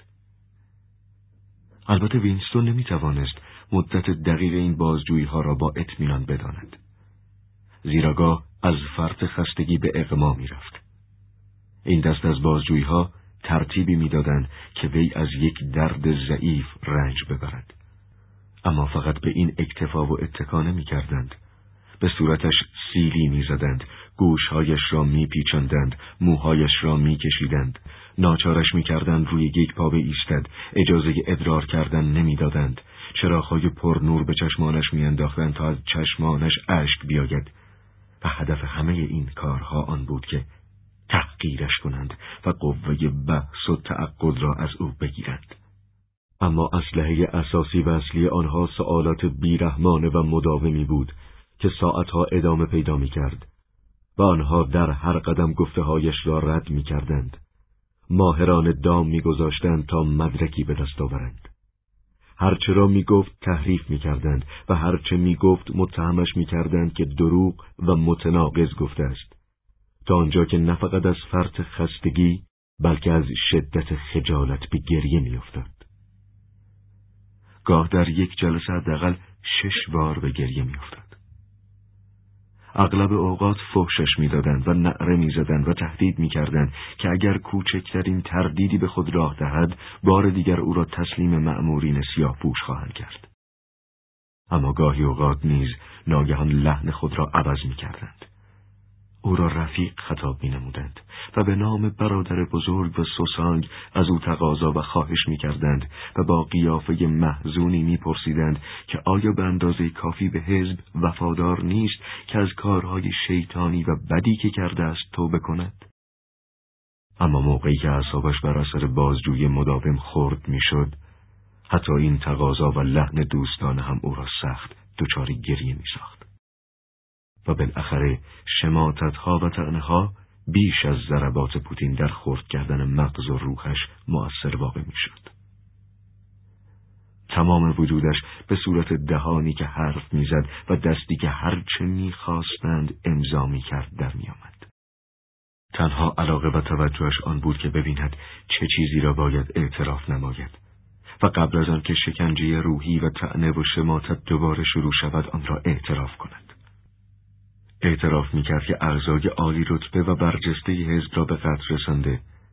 رسالات ضد دولت پخش کرده و مردم را به آشوب تحریک نموده وجوه عمومی را حیف و میل کرده اسرار نظامی را به دشمن فروخته و به هر نوع خرابکاری دست زده است اعتراف می‌کرد که از سال 1968 به بعد جاسوس رسمی دولت ایستیشیا بوده و از آن دولت حقوق دریافت می‌کرده است اعتراف می‌کرد که اعتقادات مذهبی داشته کاپیتالیسم را میپرستیده و انحرافات جنسی داشته است با آنکه هم خود او و هم بازجوها می‌دانستند همسر او زنده است اعتراف می‌کرد که همسرش را به قتل رسانده است اعتراف می‌کرد که سالها با گلدشناین ارتباط نزدیک شخصی داشته و عضو یک سازمان زیرزمینی بوده و تقریبا هر کسی که او می شناخته در آن عضویت داشته است.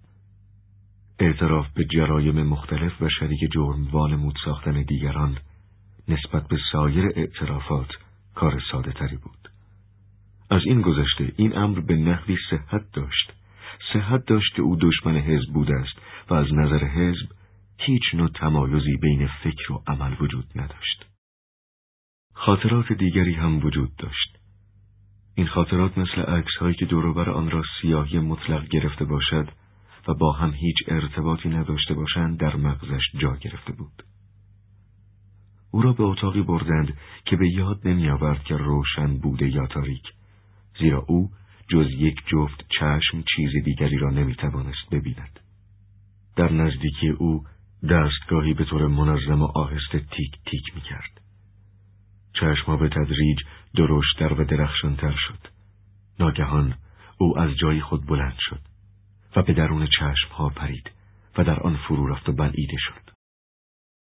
او را به یک صندلی بسته بودند و دور صندلی پر از صفحه های ساعت بود و نور شدیدی میتابید.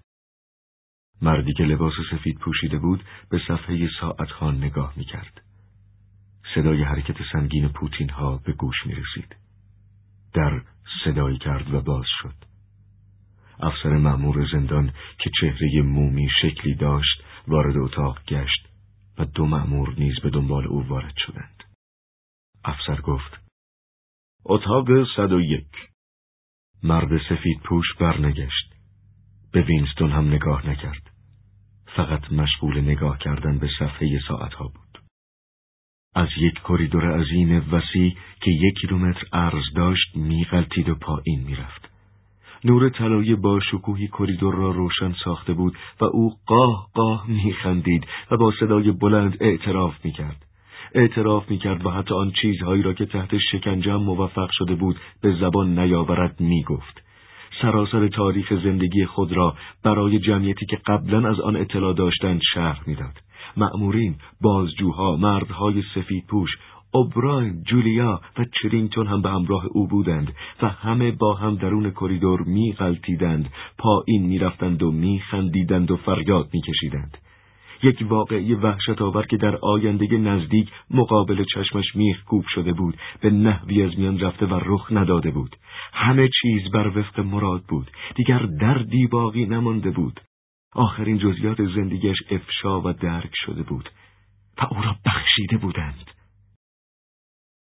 خیال کرده بود که صدای اوبراین را میشنود و از تخت چوبی بلند شده بود در تمام مدت بازجویی با آنکه اوبراین را نمی‌دید احساس می‌کرد که وی دور از چشم او کنارش ایستاده است و تصور می‌کرد که اوبراین است که همه چیز را اداره می‌کند اوست که مأمورین را به طرف او میراند و بعد هم آنها را از کشتن او من می کند. و اوست که تصمیم می‌گیرد چه موقع وی میبایست از درد نعره بکشد چه موقع استراحت کند؟ کی غذا بخورد؟ کی بخوابد؟ و چه موقع میبایست داروهای مخدر به بازوی وی تزریق شود؟ اوست که سوالات را مطرح می کند و جوابها را به دهان وینستون می‌گذارد. اوبراین در این حال شکنجه دهنده نجات دهنده بازجو و رفیق او بود. یک بار که وینستون به یاد نمی آورد که این واقع در خواب ناشی از مواد مخدر، خواب عادی و یا در بیداری رخ داده، صدایی در گوش او زمزمه کرده بود. وینستون نگران نباش، من تو رو حفظ می کنم. هفت ساله که مواظب تو هم و حالا نقطه تحول رسیده. من تو را نجات خواهم داد من تو را به صورت یک مرد کامل در خواهم آورد. مطمئن نبود که این صدا صدای اوبراین بود یا صدای کسی دیگر. ولی شبیه صدایی بود که هفت سال پیش در یک رویای دیگر به او گفته بود. ما در جایی ملاقات خواهیم کرد که در اون تاریکی نباشه. به یاد نمی آورد که بازجویی ها هیچگاه پایان یافته باشد. یک بار خود را در یک فضای تاریکی دید. و بعد در سلول و یا اتاقی که به تدریج وینستون با آن آشنا شده بود دیده شد به پشت خوابیده بود و قادر به تکان خوردن نبود. تمام قسمت های بدنش به تخت چسبیده بود و حتی به نظر می رسید که سرش را به نحوی گرفته و پایین کشیده بودند. اوبراین با قیافه جدی و در این حال متاسفی از بالا به او نگاه می کرد.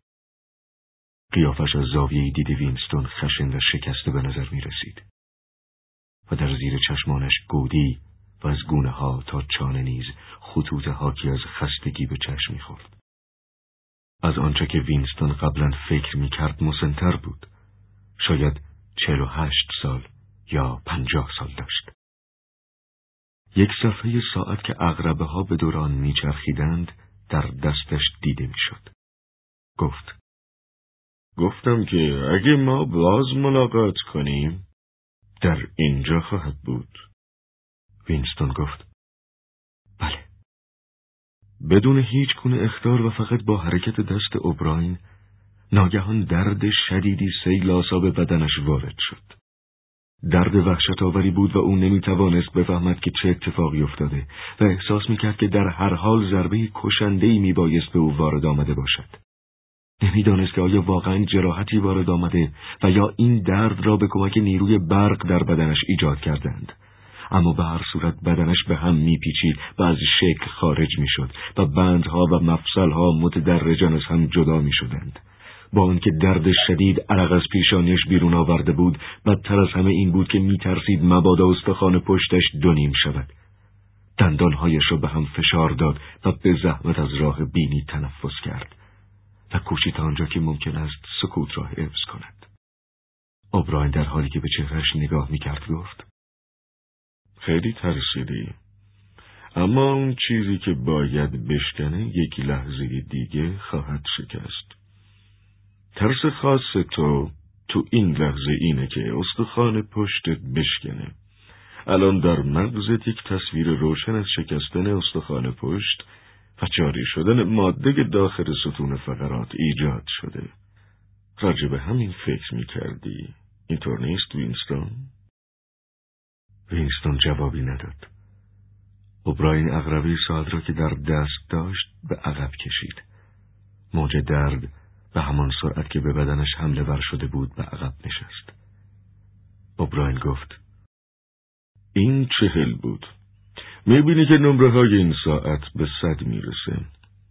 لطفا وقتی با هم صحبت می‌کنیم این نکته رو به خاطر داشته باش که من می‌تونم در هر لحظه که بخوام و برای هر مدت که دوست داشته باشم درد شدیدی وارد بدنت بکنم اگه بخوای دروغ بگی و یا با جوابهای مبهم از ابراز حقیقت خودداری کنی و یا حتی سطح هوش خودت عقب بیفتی آنن از شدت درد فریاد خواهی زد می‌فهمی که چی میگم وینستون گفت بله رفتار اوبراین کمی دوستانه شد متفکران عینکش را به چشم زد و دو سه قدم در اتاق راه رفت.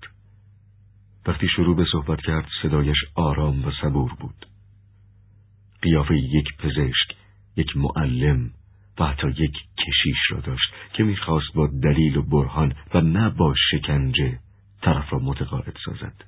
گفت من از دست تو دچار درد سر شدم چون این ارزش داری که به خاطر دچار درد سر بشم خودت کاملا می‌دونی که چه مشکلی داری و این نکته رو با اون که سالها علیه دونستن اون مبارزه کردی خودت به خوبی می‌دونی تو از لحاظ مغزی و روحی بیمار شدی.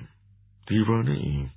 از یک حافظه ناقص رنج می‌بری نمی‌تونی همه وقایع و حوادثی رو که اتفاق افتاده به یاد بیاری. و خودتو ناچار وادار می‌کنی که وقایعی که اتفاق نیفتاده به خاطر بیاری. اما این بیماری خوشبختانه قابل علاجه. باید تصمیم بگیری و اراده کنی.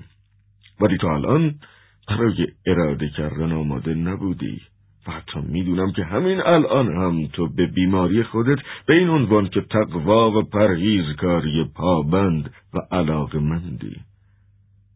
حالا مثالی بزنیم. در حال حاضر اوشنیا با چه کشوری در جنگه؟ وقتی منو گرفتن اوشینیا با ایستیشیا در جنگ بود. با ایستیشیا بسیار خوب و اوشینیا همیشه با ایستیشیا در جنگ بوده. اینطور نیست؟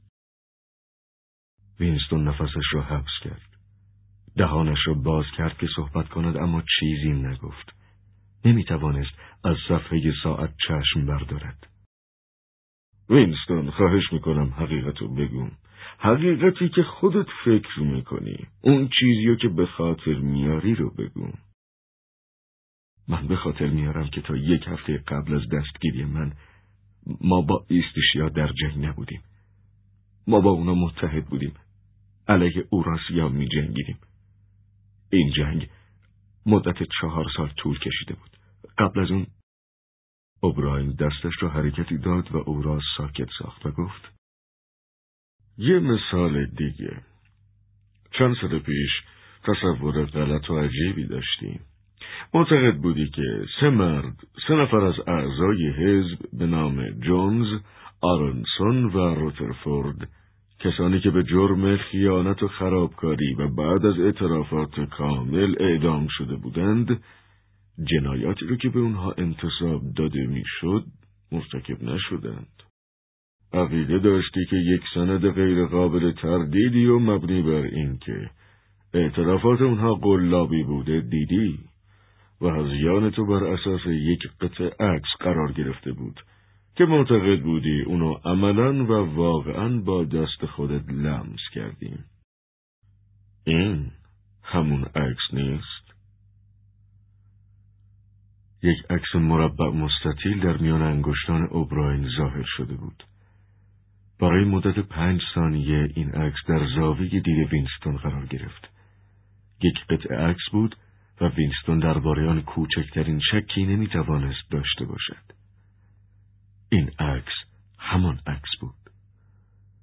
نسخه دیگری از عکس روترفورد، جونز و آرونسون بود که برای شرکت در مراسم مخصوصی به نیویورک رفته بودند و خود او بر حسب اتفاق یازده سال پیش آن را به دست آورده و بعد فورا نابودش کرده بود. که روزنامه برای یک لحظه در برابر چشمانش قرار گرفت و آنگاه بار دیگر از نظرش ناپدید شد. اما او آن را دیده بود. بدون تردید دیده بود. با تحمل زجر و ناراحتی شدید سعی کرد که قسمت بالای بدنش را آزاد سازد. اما امکان نداشت که در هیچ جهت حتی یک سانتیمتر هم به خود تکانی بدهد. در این هنگام حتی صفحه ساعت را هم فراموش کرده بود و آنچه که می‌خواست این بود که عکس را در میان انگشتانش نگه دارد و یا حداقل آن را ببیند. فریاد زد. پس وجود داره. اوبراین گفت. نه. در طول اتاق به راه افتاد. یک محفظه کاغذ باطل روی دیوار روبرو دیده می‌شد. اوبراین در آن را برداشت. و یک لحظه بعد تک روزنامه بدون اینکه دیده شود در میان هوای گرم داخل لوله مشغول پیچ و تاب بود و به سرعت نابود شد. اوبراین دوباره به سمت او بازگشت. خاکستر شد. حتی خاکستر هم نیست. تبدیل به ذرات شد. وجود نداشت. هرگز وجود نداشته. اما وجود داشت وجود داشت. در حافظه من وجود داره. من اونو یادم میاد. تو هم اونو یادت میاد. من چیزی به خاطر نمیارم. قلب وینستون فرو ریخت این فکر مضاعف بود. به حد مرگ احساس ناتوانی کرد. اگر می توانست مطمئن شود که اوبراین دروغ می‌گوید موضوع چندان اهمیتی نداشت. اما امکان زیاد داشت که اوبراین واقعا عکس را فراموش کرده باشد. اگر چنین بود او انکار به یاد داشتن عکس را هم فراموش کرده و خود فراموش کردن را هم به نوبه خود به فراموشی سپرده بود. انسان چطور می توانست باور کند این کار فقط یک حق بازی ساده است؟ شاید هم این جابجا شدن دیوانه کننده یادها و خاطرات که در داخل مغز صورت می گرفت واقعا امکان پذیر بود و همین فکر بود که وینستون را شکست می‌داد. اوبراین بالای سرش ایستاده متفکرانه به او نگاه می‌کرد. بیش از همیشه حالت معلمی را داشت که می‌خواهد با تحمل رنج شاگرد شرور و غیر قابل کنترل و در عین حال مستعدی را تربیت کند. گفت یک شعار حزبی در مورد کنسول گذشته وجود داره. لطفا اونو بگو. وینستون اطاعت کرد. هر که گذشته را کنترل می کند، آینده را نیز کنترل می کند. و هر که حال را کنترل می کند، گذشته را نیز کنترل می کند. اوبراین در حالی که سرش را با تعنی و به علامت موافقت تکان می‌داد گفت هر که گذشته را کنترل می کند آینده را نیز کنترل می کند وینستون معتقدی که گذشته موجودیت واقعی داره. بار دیگر احساس بیچارگی بر وینستون مسلط شد. چشمانش به ساعت خیره شد. نه تنها نمی‌دانست که نه یا آری کدامی که او را از درد نجات خواهد بخشید بلکه حتی نمی‌دانست که خودش واقعا به کدامی که از این دو جواب عقیده دارد و آن را صحیح می‌داند. اوبراین لبخند ضعیفی زد و گفت وینستون خیال نمی کنم به ماور و طبیعه عقیده داشته باشیم. تا این لحظه به مفهوم واقعی موجودیت و وجود توجه نکردی من روشنتر و دقیقتر برات تشریح می کنم. آیا گذشته مثل یک قطعه فولاد و یا سیمان وجود داره؟ آیا جایی و یا دنیایی که اشیا و موجودات اون واقعی و قابل لمس باشن وجود داره که گذشته هنوز در اون اتفاق بیفته؟ نه. پس اگر گذشته وجود داره کجاست؟ در اسناد اوراق در اسناد بایگانی. و دیگه کجا؟ تو حافظه تو حافظه انسان. در حافظه. بسیار خوب. ما یعنی حزب. تمام پرونده ها و مدارک و تمام حافظه ها رو کنترل می کنیم پس ما گذشته رو کنترل می کنیم میطور نیست. وینستون بار دیگر در حالی که برای یک لحظه ساعت را فراموش کرده بود فریاد زد. اما خیلی چطوری می‌تونین مردم رو وادار کنین که حوادث گذشته رو به یاد نیارن؟ به یاد آوردن حوادث غیر اختیاریه. از حوزه تسلط شخص بیرونه. چطوری می‌تونین حافظه رو کنترل کنید؟ شما نتونستین حافظه منو کنترل کنید. قیافه اوبراین بار دیگر در هم رفت. دستش را بار دیگر روی ساعت گذاشته گفت. برعکس این خودت تو هستی که اون رو کنترل نکردی و به همین علته که به اینجا اومدی تو رو به این علت اینجا آوردن که نتونستی دیسیپلین شخصی رو حفظ کنی. به تسلیم که بهای عقله دست نزدی. ترجیح دادی که دیوانه بمونی و در اقلیت بمونی. اقلیتی که تعداد افراد اون یک نفره. اما وینستون یک مغز با انضباط و با دیسیپلین می‌تونه واقعیات رو ببینه. تو عقیده داری که واقعیت چیزی خارجی و قابل لمسه که به خودی خود وجود داره. و همچنین معتقدی که خاصیت واقعیت اینه که خودش خودش رو آشکار و ظاهر می‌کنه. و وقتی به خودت تلقین می‌کنی که چیزی رو می‌بینی فکر می‌کنی که همه مردم هم همونو می‌بینن. اما باید به تو بگم که واقعیت یک امر خارجی نیست. واقعیت در مغز انسانه و نه جای دیگه. اما نه در مغز افراد که می‌تونن اشتباه کنن و خیلی زود هم از بین میرن بلکه در مغز حزب که اشتراکی و زوال ناپذیره. هر آنچه که حزب حقیقت بدونه حقیقت همونه. غیر ممکنه که جز از دریچه چشم حزب حقیقت رو بشه دید وینستون حزب حقیقتیه که باید دوباره اون رو یاد بگیری و البته این کار احتیاج به خود شکستن و یک تصمیم و اراده جدی داره. و قبل از اون که بتونی عاقل بشی باید خودتو تحقیر و کوچیک کنی. چند لحظه مکس کرد. گویی می‌خواد آنچه که گفته است در مغز وینستون نشست کند. آنگاه ادامه داد. به یاد میاری که در دفترچه خاطرات خودت می نوشتی که آزادی عبارت از آزادی اعلام این حقیقته که دو ضرب در دو چهار میشه. بله. اوبراین دست چپش را بالا برد و به طرف وینستون گرفت. یک انگشت را پنهان کرده چهار انگشت دیگر را بالا گرفته بود. چند انگشتم رو بالا گرفتم؟ چهار تا.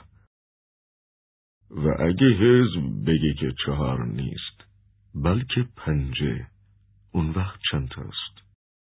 چهار! اما گفتن این کلمه با درد شدیدی توأم شد. اغربه ساعت به پنجه و پنج رسیده بود. سراسر بدن وینستون مالا مال از عرق شد هوا در ریش شروع به چرخیدن کرد و به صورت ناله های تأثیرانگیزی از گلویش بیرون آمد. وینستون حتی با فشار دادن دندانهایش هم نتوانست از خروج صدای ناله جلوگیری کند. اوبراین همونطور که چهار انگشتش را به طرف او گرفته بود و به او نگاه می‌کرد اغربه را عقب کشید. اما درد فقط به میزان کمی تخفیف پیدا کرد. وینستون چند تا انگشته؟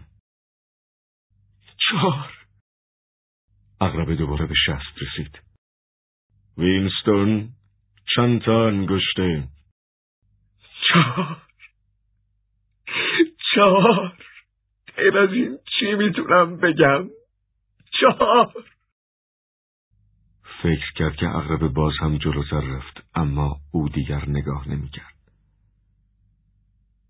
صورت در هم رفته و عظیم اوبراین و چهار انگشت او حوزه دید چشمانش را پر کرده بود. انگشتان مثل ستونهای طولانی، عظیم و محو در مقابل چشمانش خود نمایی می کرد و به نظر می رسید که نوسان می کند. اما بدون تردید و به نحو غیر قابل اشتباه چهار تا بود. وینستون انگشت ها چند تاست؟ چهار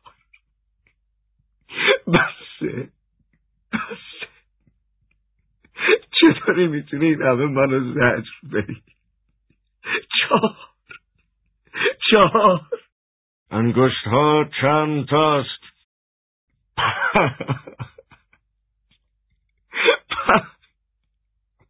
پنج. نه وینستون این فایده نداره. تو دروغ میگی. هنوزم خیال می‌کنی انگشت ها چهار تاست. خواهش می‌کنم وینستون. انگشت ها چند تاست؟ چهار. پنج چهار هرچی تو بگی. فقط بس کن. این درد و متوقفش کن. ناگهان دید که نشسته است و اوبراین دستش را به دور شانه او حلقه کرده است. شاید برای چند لحظه از هوش رفته بود. بندها از بندش باز شده آزاد شده بود. احساس سرمایه شدیدی کرد.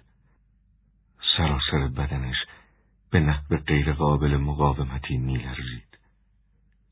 دندانهایش به هم می‌خورد و اشک از گونه هایش سرازیر بود. برای یک لحظه مثل یک بچه خود را به ابراهیم چسباند. عجیب اینجا بود که گویی بازوی سنگین اوبراین که روی شانهش قرار گرفته بود به او آسایش و آرامش میبخشد. چون این احساس می‌کرد که اوبراین حامی اوست و درد چیزی است که از خارج از یک منبع دیگر به بدن او سرازیر می شود و فقط اوبراین است که می تواند او را از این درد شدید نجات بدهد. اوبراین بارا می گفت وینستون.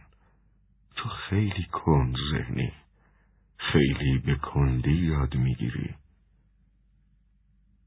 وینستون در حالی که به شدت به گریه افتاده بود گفت چیکار کنم؟ نمی‌تونم جلوی خودم بگیرم. چطوری می‌تونم اون چیزی رو که جلوی چشمامه نبینم؟ دو ضرب در دو چهار میشه. بعضی وقتها بعضی اوقات پنج میشه بعضی اوقات سه میشه. بعضی وقتا در عین حال هم پنج هم سه و هم چهار. باید کمی بیشتر به خودت زحمت بدی. عاقل شدن کار آسانی نیست. وینستون را دوباره روی تخت خواب گذاشت و بدن او دوباره به تخت محکم شد. اما درد بدنش را ترک گفته و لرزه نیز متوقف شده. بدنش سرد و ضعیف شده بود. اوبراین به مرد سفید پوشی که در تمام این مدت بدون حرکت گوشه اتاقی ایستاده بود اشاره کرد. مرد سفید پوش روی وینستون خم شد و به دقت چشمهای او را نگاه کرد. نبزش را گرفت. گوشی را به نقاط مختلف سینهش گذارد انگشت به اینجا و آنجای بدنش زد و بعد سریع به علامت موافقت تکان داد. اوبراین گفت دوباره. درد دوباره به بدن وینستون جاری شد. احتمالا اغربه به هفتاد و یا هفتاد و پنج رسیده بود. این بار دیگر چشمهایش را بسته بود. هنوز هم می‌دانست که انگشتها همان چهار تاست. همان چهار تا. آنچه که مهم بود این بود که تا هنگامی که این تشنج و درد ادامه دارد زنده بماند. متوجه نبود که آیا نعره و فریاد می‌کشد یا نه. درد دوباره تخفیف یافت و او چشمهایش را باز کرد. اوبراین اقربه را به عقب کشیده بود. وینستون انگشتها چند تاست؟ چهار. فکر می‌کنم چهار تاست. اگه می‌تونستم حتما پنج تا دیده بودم دارم تلاش می‌کنم تا شاید اونا رو پنج تا ببینم واقعا چی کار می‌خوای بکنی؟ می‌خوای منو متقاعد کنی که اونا رو پنج تا می‌بینی یا می‌خوای واقعا اونا رو پنج تا ببینی؟ می‌خوام واقعا پنج تا ببینم اوبراین گفت دوباره شاید اغرب به هشتاد و یا نود رسیده بود. وینستون فقط به طور نامرتبی می توانست علت وقوع درد را به یاد بیاورد و در پشت پلک های چشمانش که به هم فشرده و پیچیده شده بود جنگلی از انگشتان دست می‌دید که با حرکات خاصی میرقصیدند در هم فرو می‌رفتند پشت یکدیگر ناپدید می‌شدند و بار دیگر آشکار میگشتند. سعی داشت که آنها را بشمارد ولی به خاطر نمیآورد که برای چه. می‌دانست که نمی‌تواند آنها را بشمارد و این امر هم به علت تشابه مرموزی بود که بین پنج و چهار وجود داشت. درد بار دیگر از میان رفت و وقتی چشمهایش را باز کرد متوجه شد که همان چیزی را که قبلا می‌دید می‌بیند. تعداد بیشماری انگشتان دست مثل درختان متحرک به سرعت از این سو به آن سو در حرکت بودند و دائم به یکدیگر پیچ میخوردند و از میان یکدیگر میگذشتند. دوباره چشمهایش را بست. وینستون چند تا از انگشتامو بلند کردم. نمی‌دونم. نمی‌دونم. اگه دوباره اقربه رو جلو بکشی. منو می‌کشی چهار پنج شیش شرافتم قسم نمی‌دونم بهتر شد سوزنی به بازوی وینستون فرو رفت و تقریبا در همان دقیقه یک گرمای مطبوع و لذت بخش در سراسر بدن او پخش شد. درد را تقریبا فراموش کرد. چشمهایش را باز کرد و با قیافه متچکر به اوبراین چشم دوخت. تماشای قیافه جدی و پرچین اوبراین قیافه زشت و باهوش او قلبش را دگرگون ساخت. اگر می توانست دستش را دراز می کرد و بازوی اوبراین را فشار می‌داد. هیچگاه تا این حد نسبت به اوبراین احساس علاقه و محبت نکرده بود. و این احساس علاقه و محبت هم فقط به خاطر قطع درد نبود. آن احساس قدیمی، احساسی که دوست و یا دشمن بودن اوبراین در آن تأثیری نمی کرد، بازگشته بود. اوبراین کسی بود که می‌شد با او حرف زد.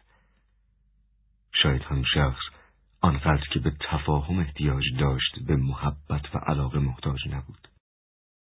اوبراین تا سرحد دیوانگی او را زجر داده بود و مسلما امکان داشت که در ظرف مدت کوتاهی او را بکشد.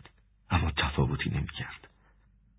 به نحو خاصی احساس می‌کرد که رابطش با اوبراین حتی از دوستی و رفاقت هم عمیقتر است. با یکدیگر صمیمی بودند و با آنکه کلام لازم بین آنها رد و بدل نشده بود این امکان وجود داشت که در نقطه یکدیگر را ببینند و با هم صحبت کنند. اوبراین از بالا به او نگاه می‌کرد. و در قیافش حالتی دیده می‌شد که گویی در مغز او هم همین افکار میگذرد.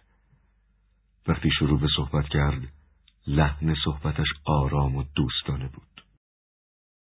وینستون می‌دونی کجایی؟ نمی‌دونم. ولی می‌تونم حدس بزنم. تو وزارت عشق. می‌دونی چه مدتی که در اینجا هستی؟ نمی‌دونم. نمی‌دونم چند روز چند هفته چند ماه. فکر می‌کنم چندین ماهی باشه. و خیال می‌کنی که ما مردم رو برای چی به اینجا میاریم؟ برای اینکه وادار به اعترافشون بکنیم. نه علتی نیست. سعی کن بفهمی که زجرشون بدید. اوبراین فریاد زد. نه. صدایش فوق العاده تغییر کرده بود و صورتش ناگهان در هم رفته و جدی شده بود. ادامه داد. نه. نه برای اینکه اعتراف بگیریم و نه اینکه زجرشون بدیم. بذار بهت بگم برای چی تو رو به اینجا آوردیم. برای معالجه. برای اینکه عقد به سرت برگردونیم. وینستون متوجه این نکته هستی که ما هر کسو که به اینجا میاریم قبل از معالجه کامل مرخصش نمی کنیم. ما به اون جنایات ابلهانه که تو مرتکب شدی اهمیتی نمیدیم. حزب به اعمال خلاف رویه چندان توجهی نداره. آنچه که مورد توجه ماست فقط فکره. ما دشمنهای خودمون رو فقط خورد نمی کنیم. بلکه اونا رو عوض می کنیم. منظور منو می‌فهمی؟ به روی وینستون خم شده بود. صورتش به علت نزدیکی زیاد، عظیم و به علت اینکه از پایین دیده می‌شد به نحو وحشتآوری زشت به نظر می رسید. از این گذشته سرشار از هیجان و شور و شوقی شده بود که به حد دیوانگی نزدیک بود و از اطمینان فوقالعاده او به هوش و ذکاوت خودش ناشی می‌شد. بار دیگر انگار قلب وینستون از جا کنده شد. اگر می توانست در تخت فرو می رفت و خود را در آن مخفی می ساخت. تقریبا برایش محقق شد که اوبراین از فرط شور و بی ارادگی اغربه ساعت را دوباره خواهد پیچاند. اما در همین انگام اوبراین سرش را برگرداند. چند قدم در طول اتاق برداشت و بعد با شوق و حرارت کمتری ادامه داد. اولین چیزی که باید بدونی و بفهمی اینه که در اینجا ما شهید درست نمی کنیم. درباره تعقیب های مذهبی که در گذشته صورت گرفته مطالبی رو خوندیم. در قرون وسطا دادگاه های تفتیش عقاید وجود داشت اما به نتیجه نرسید کوشش این دادگاه ها این بود که کفر رو از بین ببره ولی اون رو دائمی کرد چون به جای هر یه نفر کافر یا مخالف مذهبی که به تیر میبست و میسوزوند هزار کافر جدید ایجاد می‌شد علتش چی بود؟ علتش این بود که دادگاه تفتیش عقاید دشمنای خودشو در ملع عام و در حالی که هنوز کافر بودن میکشت و در واقع اونا رو به این علت میکشت که کافر بودند. مردم به این علت که دست از عقاید خودشون بر نمی داشتند به پای مرگ میافتند و طبعا افتخار نصیب کشته شدگان و شرم و سرفگندگی نصیب دادگاه تفتیش عقاید که اونها رو میسوزوند بود. و در قرن بیستم حکومت هایی که اونها رو خود کامه می نامیدن دست به چنین کارهایی زدند. و به عنوان مثال میشه حکومت آلمان نازی و روسیه کمونیست نام برد. روزها تخلف از عقاید روز و حتی شدیدتر از دادگاه تفتیش عقاید مجازات می‌کردند و فکر می‌کردند از گذشته پند گرفتند. اما در هر حال می‌دونستند که نباید شهید بسازند. و به این جهت قبل از اون که مجرمین رو به پای محاکمه بکشونن به کمک رویه های دقیق سعی می‌کردن که غرور خودخواهی اونا رو خورد کنن. و شکنجه و تنهایی اونها رو اونقدر فرسوده می‌کردن که به صورت موجودات قابل تنفر ضعیف و بیچاری در میومدند همون چیزی که به اونها گفته می‌شده اعتراف می‌کردن. خودشون فوش می‌دادن و خودشون خودشون رو متهم می‌کردن و پشت هم دیگه مخفی می‌شدن زوزه میکشیدن و طلب رحم می‌کردند. و این وجود پس از گذشته چندین سال واقعی دوران گذشته تکرار شد. مرده ها به صورت شهدا در اومدن و تحقیر و تنزل روحی و اجتماعی چند سال قبل اونا فراموش شد. علت تکرار وقایع گذشته چی بود؟ در مرحله اول علت این بود که اعترافات محکومین به طور روشن آشکاری ناسحیح بود و با فشار گرفته شده بود. اما ما دچار همچین اشتباهی نمیشیم. تمام اعترافاتی که در اینجا صورت می‌گیره حقیقیه. یعنی ما اونا رو حقیقی می‌کنیم. و از همه مهمتر این که ما اجازه نمیدیم مرده ها دوباره بلندشن علیه ما قیام کنن. وینستون این فکر رو که آیندگان انتقام تو رو می‌گیرن باید از سر بدر کنیم چون آیندگان هرگز چیزی درباره تو نخواهند شنید. چون ما تو رو پاک و پاکیزه از جوی تاریخ می‌گیریم و تبدیل به گاز می‌کنیم و در فضای لایتناهی رهات می‌کنیم. هیچ چیز از تو باقی نخواهد موند. نه یک نام در دفتر آمار و یک خاطری کوچک در ذهن یک فرد بشر. تو چه در گذشته و چه در آینده مزمحل خواهی شد. و طوری که انگار هرگز وجود نداشتیم وینستون با یک نوع تلخی زود گذر و ناگهانی فکر کرد که پس برای چه درد سر زجر دادن مرا به خود می‌دهد؟ اوبراین گویان چه که وینستون فکر می کند از دهان او بیرون آمده است پاهایش را به هم زد. چهره زشتش در حالی که چشمهایش ریزتر به نظر می رسید نزدیکتر آمد و گفت فکر می‌کنی حالا که ما می‌خوایم تو رو کاملا و به نحوی که هر چی بگی و یا بکنی کوچکترین تفاوتی ایجاد نکنه از بین ببریم چرا زحمت بازجویی از تو رو به خودمون میدیم؟ درباره این موضوع فکر می‌کنی اینطور نیست؟ بله. اوبراین لبخندی زد. وینستون توی عضو نامناسب و ناقص سازمان اجتماع هستی. لکه هستی که باید از بین بری و پاک بشی. همین الان نگفتم که ما با دادگاه های تفتیش عقاید و تعقیب کنندگان دیگه فرق داریم. ما به اطاعت منفی و یا تسلیم ناشی از بیچارگی راضی نمیشیم. وقتی بالاخره به ما تسلیم میشی این تسلیم باید ناشی از میل و رضایت خود تو باشه. ما مخالفینمونو به این علت که مقاومت می‌کنن از بین نمی‌بریم و در واقع تا زمانی که به مقاومت ادامه میدن از بین نخواهند رفت. ما اونا رو تغییر شکل میدیم. از عقاید قبلی منحرفشون می‌کنیم. فکر و ذهنشون تسخیر می‌کنیم و شکل جدیدی به اون میدیم. تمام افکار بد و تصورات و خیالات از مغزشون بیرون می‌کنیم و اونا رو به سمت خودمون می‌کشیم. نه فقط به صورت ظاهر بلکه به صورت کاملا حقیقی روحی و فکری. پس مخالفمون قبل از کشته شدن یکی از خود ما شده. برای ما قابل تحمل نیست که در هر نقطه جهان یک فکر خطاکار هر قدر ضعیف و بیارزش و سری وجود داشته باشه. حتی در لحظه مرگ ما نمی‌تونیم هیچ انحرافی و مجاز بدونیم. در روزگار گذشته منحرفین از عقاید روز در حالی که هنوز به عقاید خودشون پابند بودند به طرف چوبه دار می‌رفتند. و بعضی وقتا به عقیده خودشون افتخار می‌کردند و از اینکه در راه اون کشته میشن ابراز شادی و مسرت می‌کردند. حتی محکومین روسیه هم در همون موقع که در انتظار گلوله بودند در درون جمجمه خودشون شورش و انقلاب و محبوس می‌کردند. اما ما مغز قبل از اون که منفجر کنیم. کامل می‌کنیم. فرمان حکومت های خودکامه قدیمی این بود.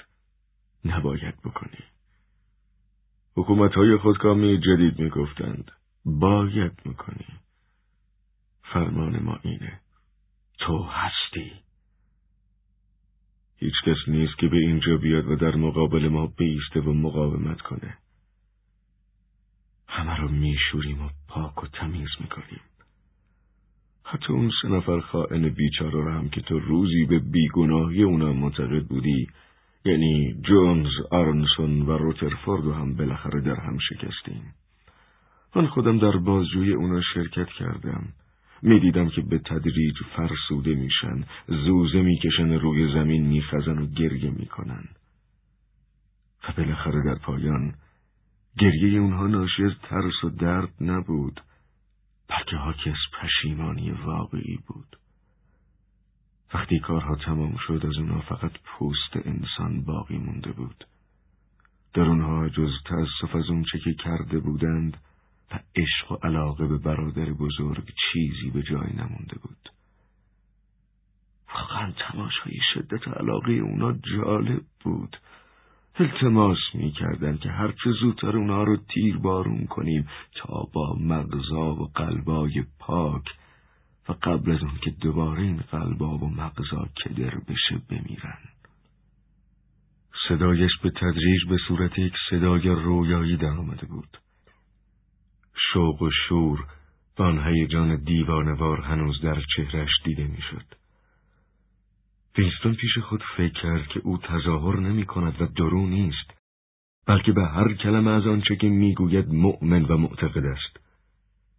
آنچه که وینستون را بیش از هر چیز تحت فشار قرار می‌داد توجه به آگاهی به ضعف و حقارت فکری و روحی خودش بود. به بدن سنگین و در عین حال با لطفی که دائما به این سو و آن سو می‌رفت و از نظرش مح و دوباره آشکار میگشت نگاه می‌کرد. اوبراین آدمی بود که از هر جهت از او بزرگتر بود. هر فکر و عقیده‌ای که به مغز وینستون راه می‌یافت برای اوبراین کهنه بود و او مدتها پیش درباره آن فکر کرده تجربه کرده و آن را رد نموده بود. مغز اوبراین مغز وینستون را هم شامل بود و در این صورت چطور ممکن بود که اوبراین دیوانه باشد؟ خود او وینستون بود. که دیوانه بود. اوبراین توقف کرد و از بالا به او خیره شد. صدایش دوباره جدی شده بود. وینستون فکر نکن که اگه به طور کاملی که نشه به اون شک و شبهه‌ای داشت به ما تسلیم بشی می‌تونی خودتو نجات بدی. هر کس که یه بار خطا کرده محسوم نخواهد بود. و اگه اجازه بدیم که در خارج زندگی عادی تو ادامه بدی هنوز هم قادر به فرار از دست ما نخواهی بود. اون چیزی که در اینجا به سرتون میاد و برای تو اتفاق میفته برای همیشه است. قبلا متوجه این نکته باش. ما تو رو طوری خورد می‌کنیم که از اون بازگشتی نخواهد بود. وقایی به سرت خواهد اومد که نمی‌تونی اثرات اون از وجود خودت هیچ وقت حتی اگر بتونی هزار سال هم زندگی کنی از بین ببری. قادر به احساس اون چیزی که افراد عادی و معمولی احساس می‌کنن نخواهی بود. در درون تو همه چیز خواهد مرد. دیگه هیچ وقت قادر به عاشق شدن دوستی شادی خنده کنجکاوی و شجاعت نخواهی بود. به صورت آدم تو خالی در خواهی آمد اونقدر فشارت میدیم تا خالی بشی. اون وقت تو را با خودمون پر خواهیم کرد مکس کرد و به مرد سفید پوش اشاره نمود وینستون متوجه شد که یک دستگاه بزرگ به کنار سر او می آورند. اوبراین کنار تخت نشسته بود طوری که سرش در سطح سر وینستون قرار داشت. از بالای سر وینستون به مرد سفید پوش گفت سه هزار دو صفحه که اندکی مرطوب بود به پیشانی وینستون چسبید. وینستون لرزید. دردی شروع شد. اما این درد از نوع جدیدی بود. اوبراین تقریبا با حالت دوستانه و گویی می‌خواهد او را مطمئن کند دستش را روی دست وینستون گذاشت و گفت این بار دیگه اذیتت نخواهد کرد. خوب به چشمای من نگاه کن. در این لحظه یک انفجار عظیم یا چیزی که شبیه انفجار بود صورت گرفت. و با این وجود محقق نبود که آیا صدایی هم برخواست است یا نه ولی بدون تردید یک نور شدید برق مانندی به چشم خورد به وینستون صدمی وارد نیامد ولی او همانطور که روی تخت دراز کشیده بود با آنکه از مدتها پیش در همان وضع خوابیده بود چون این تصور کرد که او را ناگهان به آن وضع دراز کردند یک ضربه وحشت آور بیدرد او را روی تخت پهن کرده بود در داخل سرش هم چیزی اتفاق افتاده بود. به محض اینکه چشمهایش دوباره توانست قدرت دید روشن خود را بازیابد به یاد آورد که کیست و کجاست و بعد چهره ای را که به چهرهش خیره شده بود شناخت. اما احساس می‌کرد که نقطه وسیعی از مغزش خالی شده است. گویی چیزی از مغزش بیرون آورده بودند. اوبراین گفت طولی نمی‌کشه. به چشمهای من نگاه کن. اوشینیا با چه کشوری در جنگه؟ وینستون به فکر فرو رفت. می‌دانست که منظور از اوشینیا چیست و می‌دانست که خودش یکی از اتباع این کشور است. و همین نحو کشورهای ایستیشیا و اوراسیا را هم به یاد می آورد. اما این نکته را که چه کشوری با چه کشوری در جنگ است پیاد نمی آورد. به خاطر نمیارم. بوشینیا با ایستیشیا در جنگه. حالا به یاد میاری؟ بله. اوشینیا همیشه با ایستیشیا در جنگ بوده. از اول زندگی تو، از انگام شروع فعالیت حزب، از ابتدای تاریخ همین جنگ ادامه داشته. اینا رو به یاد میاری؟ بله یازده سال پیش تو در فکر خودت افسانهای درباره سه مرد که به جرم خیانت به مرگ محکوم شدن ایجاد کردی. تظاهر می کردی که تک کاغذی به دست آوردی که بیگناهی اونا رو اثبات می‌کنه. همچین تک کاغذی هرگز وجود نداشته. این فکر رو تو از هیچ به وجود آوردی و بعد هم به تدریج به وجود اون اعتقاد و ایمان پیدا کردی. آیا الان اون لحظه که این فکر رو تو مغز خودت ایجاد کردی به یاد میاری؟ بله. همین چند لحظه پیش من دستمو به طرف تو دراز کردم و تو پنج انگشت دیدی. آیا اونو هم به یاد میاری؟ بله. اوبراین دست چپش را در حالی که انگشت شست را پنهان کرده بود در مقابل وینستون گرفت. من پنج انگشت در مقابل تو گرفتم. آیا پنج انگشت رو می‌بینی؟ بله. و در واقع برای یک لحظه کوتاه انگشتان را به همان تعداد دید. ولی پس از گفتن جواب آخر ناگهان منظره و دید مغزش تغییر یافت. ابتدا پنج انگشت دید و هیچ چیز هم تغییر شکل نیافته بود و مسخ نشده بود. ولی بعد همه چیز به حال عادی برگشت. همان ترس قدیمی تنفر و آشفتگی بار دیگر به مغزش هجوم آورد لحظاتی بر او گذشته بود که مدت آن را نمی‌دانست شاید سی ثانیه شاید هم بیشتر و شاید هم کمتر طول کشیده بود در طی این مدت اوبراین با هر جمله جدیدی که می‌گفت محفظه های مغز او را که خالی شده بود پر می‌کرد و هرچه او می‌گفت به صورت حقیقت مطلق در میآمد. و در آن مدت دو ضرب در دو بر حسب انتظار و احتیاجی که اوبراین داشت ممکن بود سه یا پنج بشود. اما این حالت حتی قبل از آن که اوبراین دستش را بیاندازد محو شده بود. وینستون با آنکه نمی‌توانست آن را باز یابد می‌توانست آن را به خاطر بیاورد و درست مثل خاطری بسیار دوری بود که مربوط به زمانهای گذشته و دورانی باشد که انسان در آن دوره شخصیت دیگری داشته و اینک آن شخصیت را به کلی از دست داده است. اوبراین گفت حالا می‌بینی که به هر حال چنین چیزهایی امکان داره. وینستون گفت اوبراین با رضایت خاطر ایستاد. وینستون از بالای سرش دید که مرد سفید پوش آمپولی را شکست و پیستون سرنگ را عقب کشید. اوبراین در حالی که لبخندی به لب داشت رو به وینستون کرد و تقریبا با همان طرز رفتار قدیمی عینکش را روی بینی جابجا کرد و گفت به خاطر میاری که در دفتر خاطرات خودت می نوشتی که برای تو فرقی نمی‌کنه که من دشمنت باشم یا دوستت چون در هر حال انسان هستم و حرف تو رو می‌فهمم و تو می‌تونی با من صحبت کنی؟ بله همینطوره. من از صحبت کردن با تو لذت می‌برم. روح و مغز تو رو میپسندم. مغز و روح تو شبیه روح و مغز منه و تنها فرقی که موجوده اینه که تو دیوانه هستی. قبل از اینکه این جلسه رو تموم کنیم تو می‌تونی اگر میل داشته باشی چند سوال از من بکنی. وینستون پرسید با جولیا چیکار کردی؟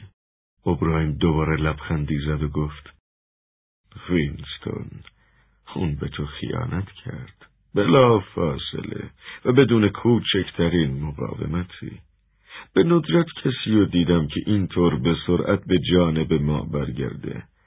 اگه اونو ببینی به زحمت خواهی شناخت.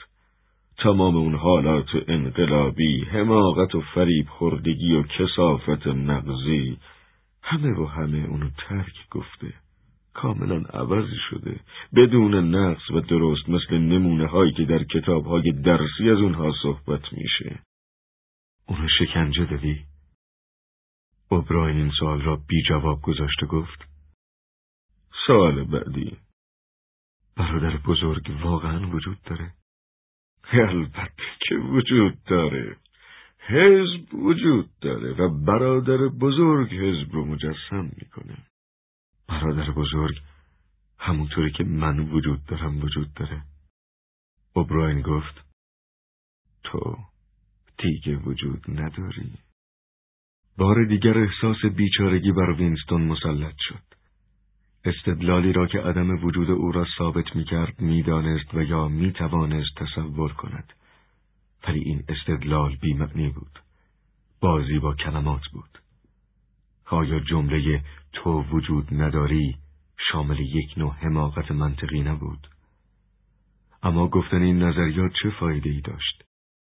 ذهنش از فکر و بحث های دیوانوار و بی جوابی که اوبراین به کمک آن او را نابود می ساخت پریشان شد. اما به هر حال با یک نوع خستگی و عدم توجه گفت من وجود دارم. من متوجه وجود و هویت خودم هستم. من به دنیا اومدم و خواهم مرد. من بازو و پا دارم و یک فضای معینی از زمین رو اشغال کردم. هیچ موجود دیگه ای نمی‌تونه در آن واحد جایی که من اشغال کردم و اشغال کنه. حالا آیا برادر بزرگ با توجه به این استدلال و نظریه وجود داره؟ این نظریات اهمیتی نداره و او وجود داره. برادر بزرگم مثل ما میمیره. البته که نه. چطور ممکنه بمیره؟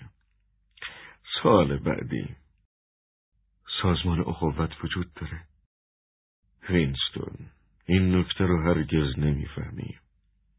اگر پس از اون که کارمون با تو تموم شد تصمیم به آزادیت گرفتیم و اگه بعد از آزادی نوت سال هم عمر کنی باز نخواهی فهمید که جواب این سوال مثبت یا منفی. تا انگامی که زنده هستی این موضوع به صورت یک معما در مغز و فکرت باقی خواهد موند. وینستون ساکت ماند. سینهش با سرعت بالا و پایین می‌رفت. هنوز موضوعی را که در ابتدا به فکرش رسیده بود سوال نکرده بود. تصمیم گرفته بود که این سوال را مطرح کند و با این وجود چون این به نظر می رسید که زبانش قادر به ادای کلمات لازم نیست. نشانه از یک لبخند حاکی از تفریح و استهزا بر چهره اوبرای نمودار شده بود و حتی به نظر می رسید که از عینک او نیز یک شعاع استهزا و طعن منعکس است. وینستون ناگهان به خود گفت که او می‌داند حتما می‌داند که من چه خواهم پرسید و در همان حال که این فکر به مغزش می رسید کلمات از دهانش بیرون پرید. در اتاق شماره 101 چیه؟ حالت قیافه اوبراین تغییری نکرد. با لحن بدون احساس جواب داد. تو می‌دونی که تو اتاق شماره 101 چیه؟ همه می‌دونن در اتاق 101 چیه؟ انگشتش را بلند کرد و به مرد سفید پوش اشاره کرد. ظاهرا جلسه تمام شده بود آمپولی به بازوی وینستون تزریق شد و او تقریبا در همان لحظه به خواب عمیقی فرو رفت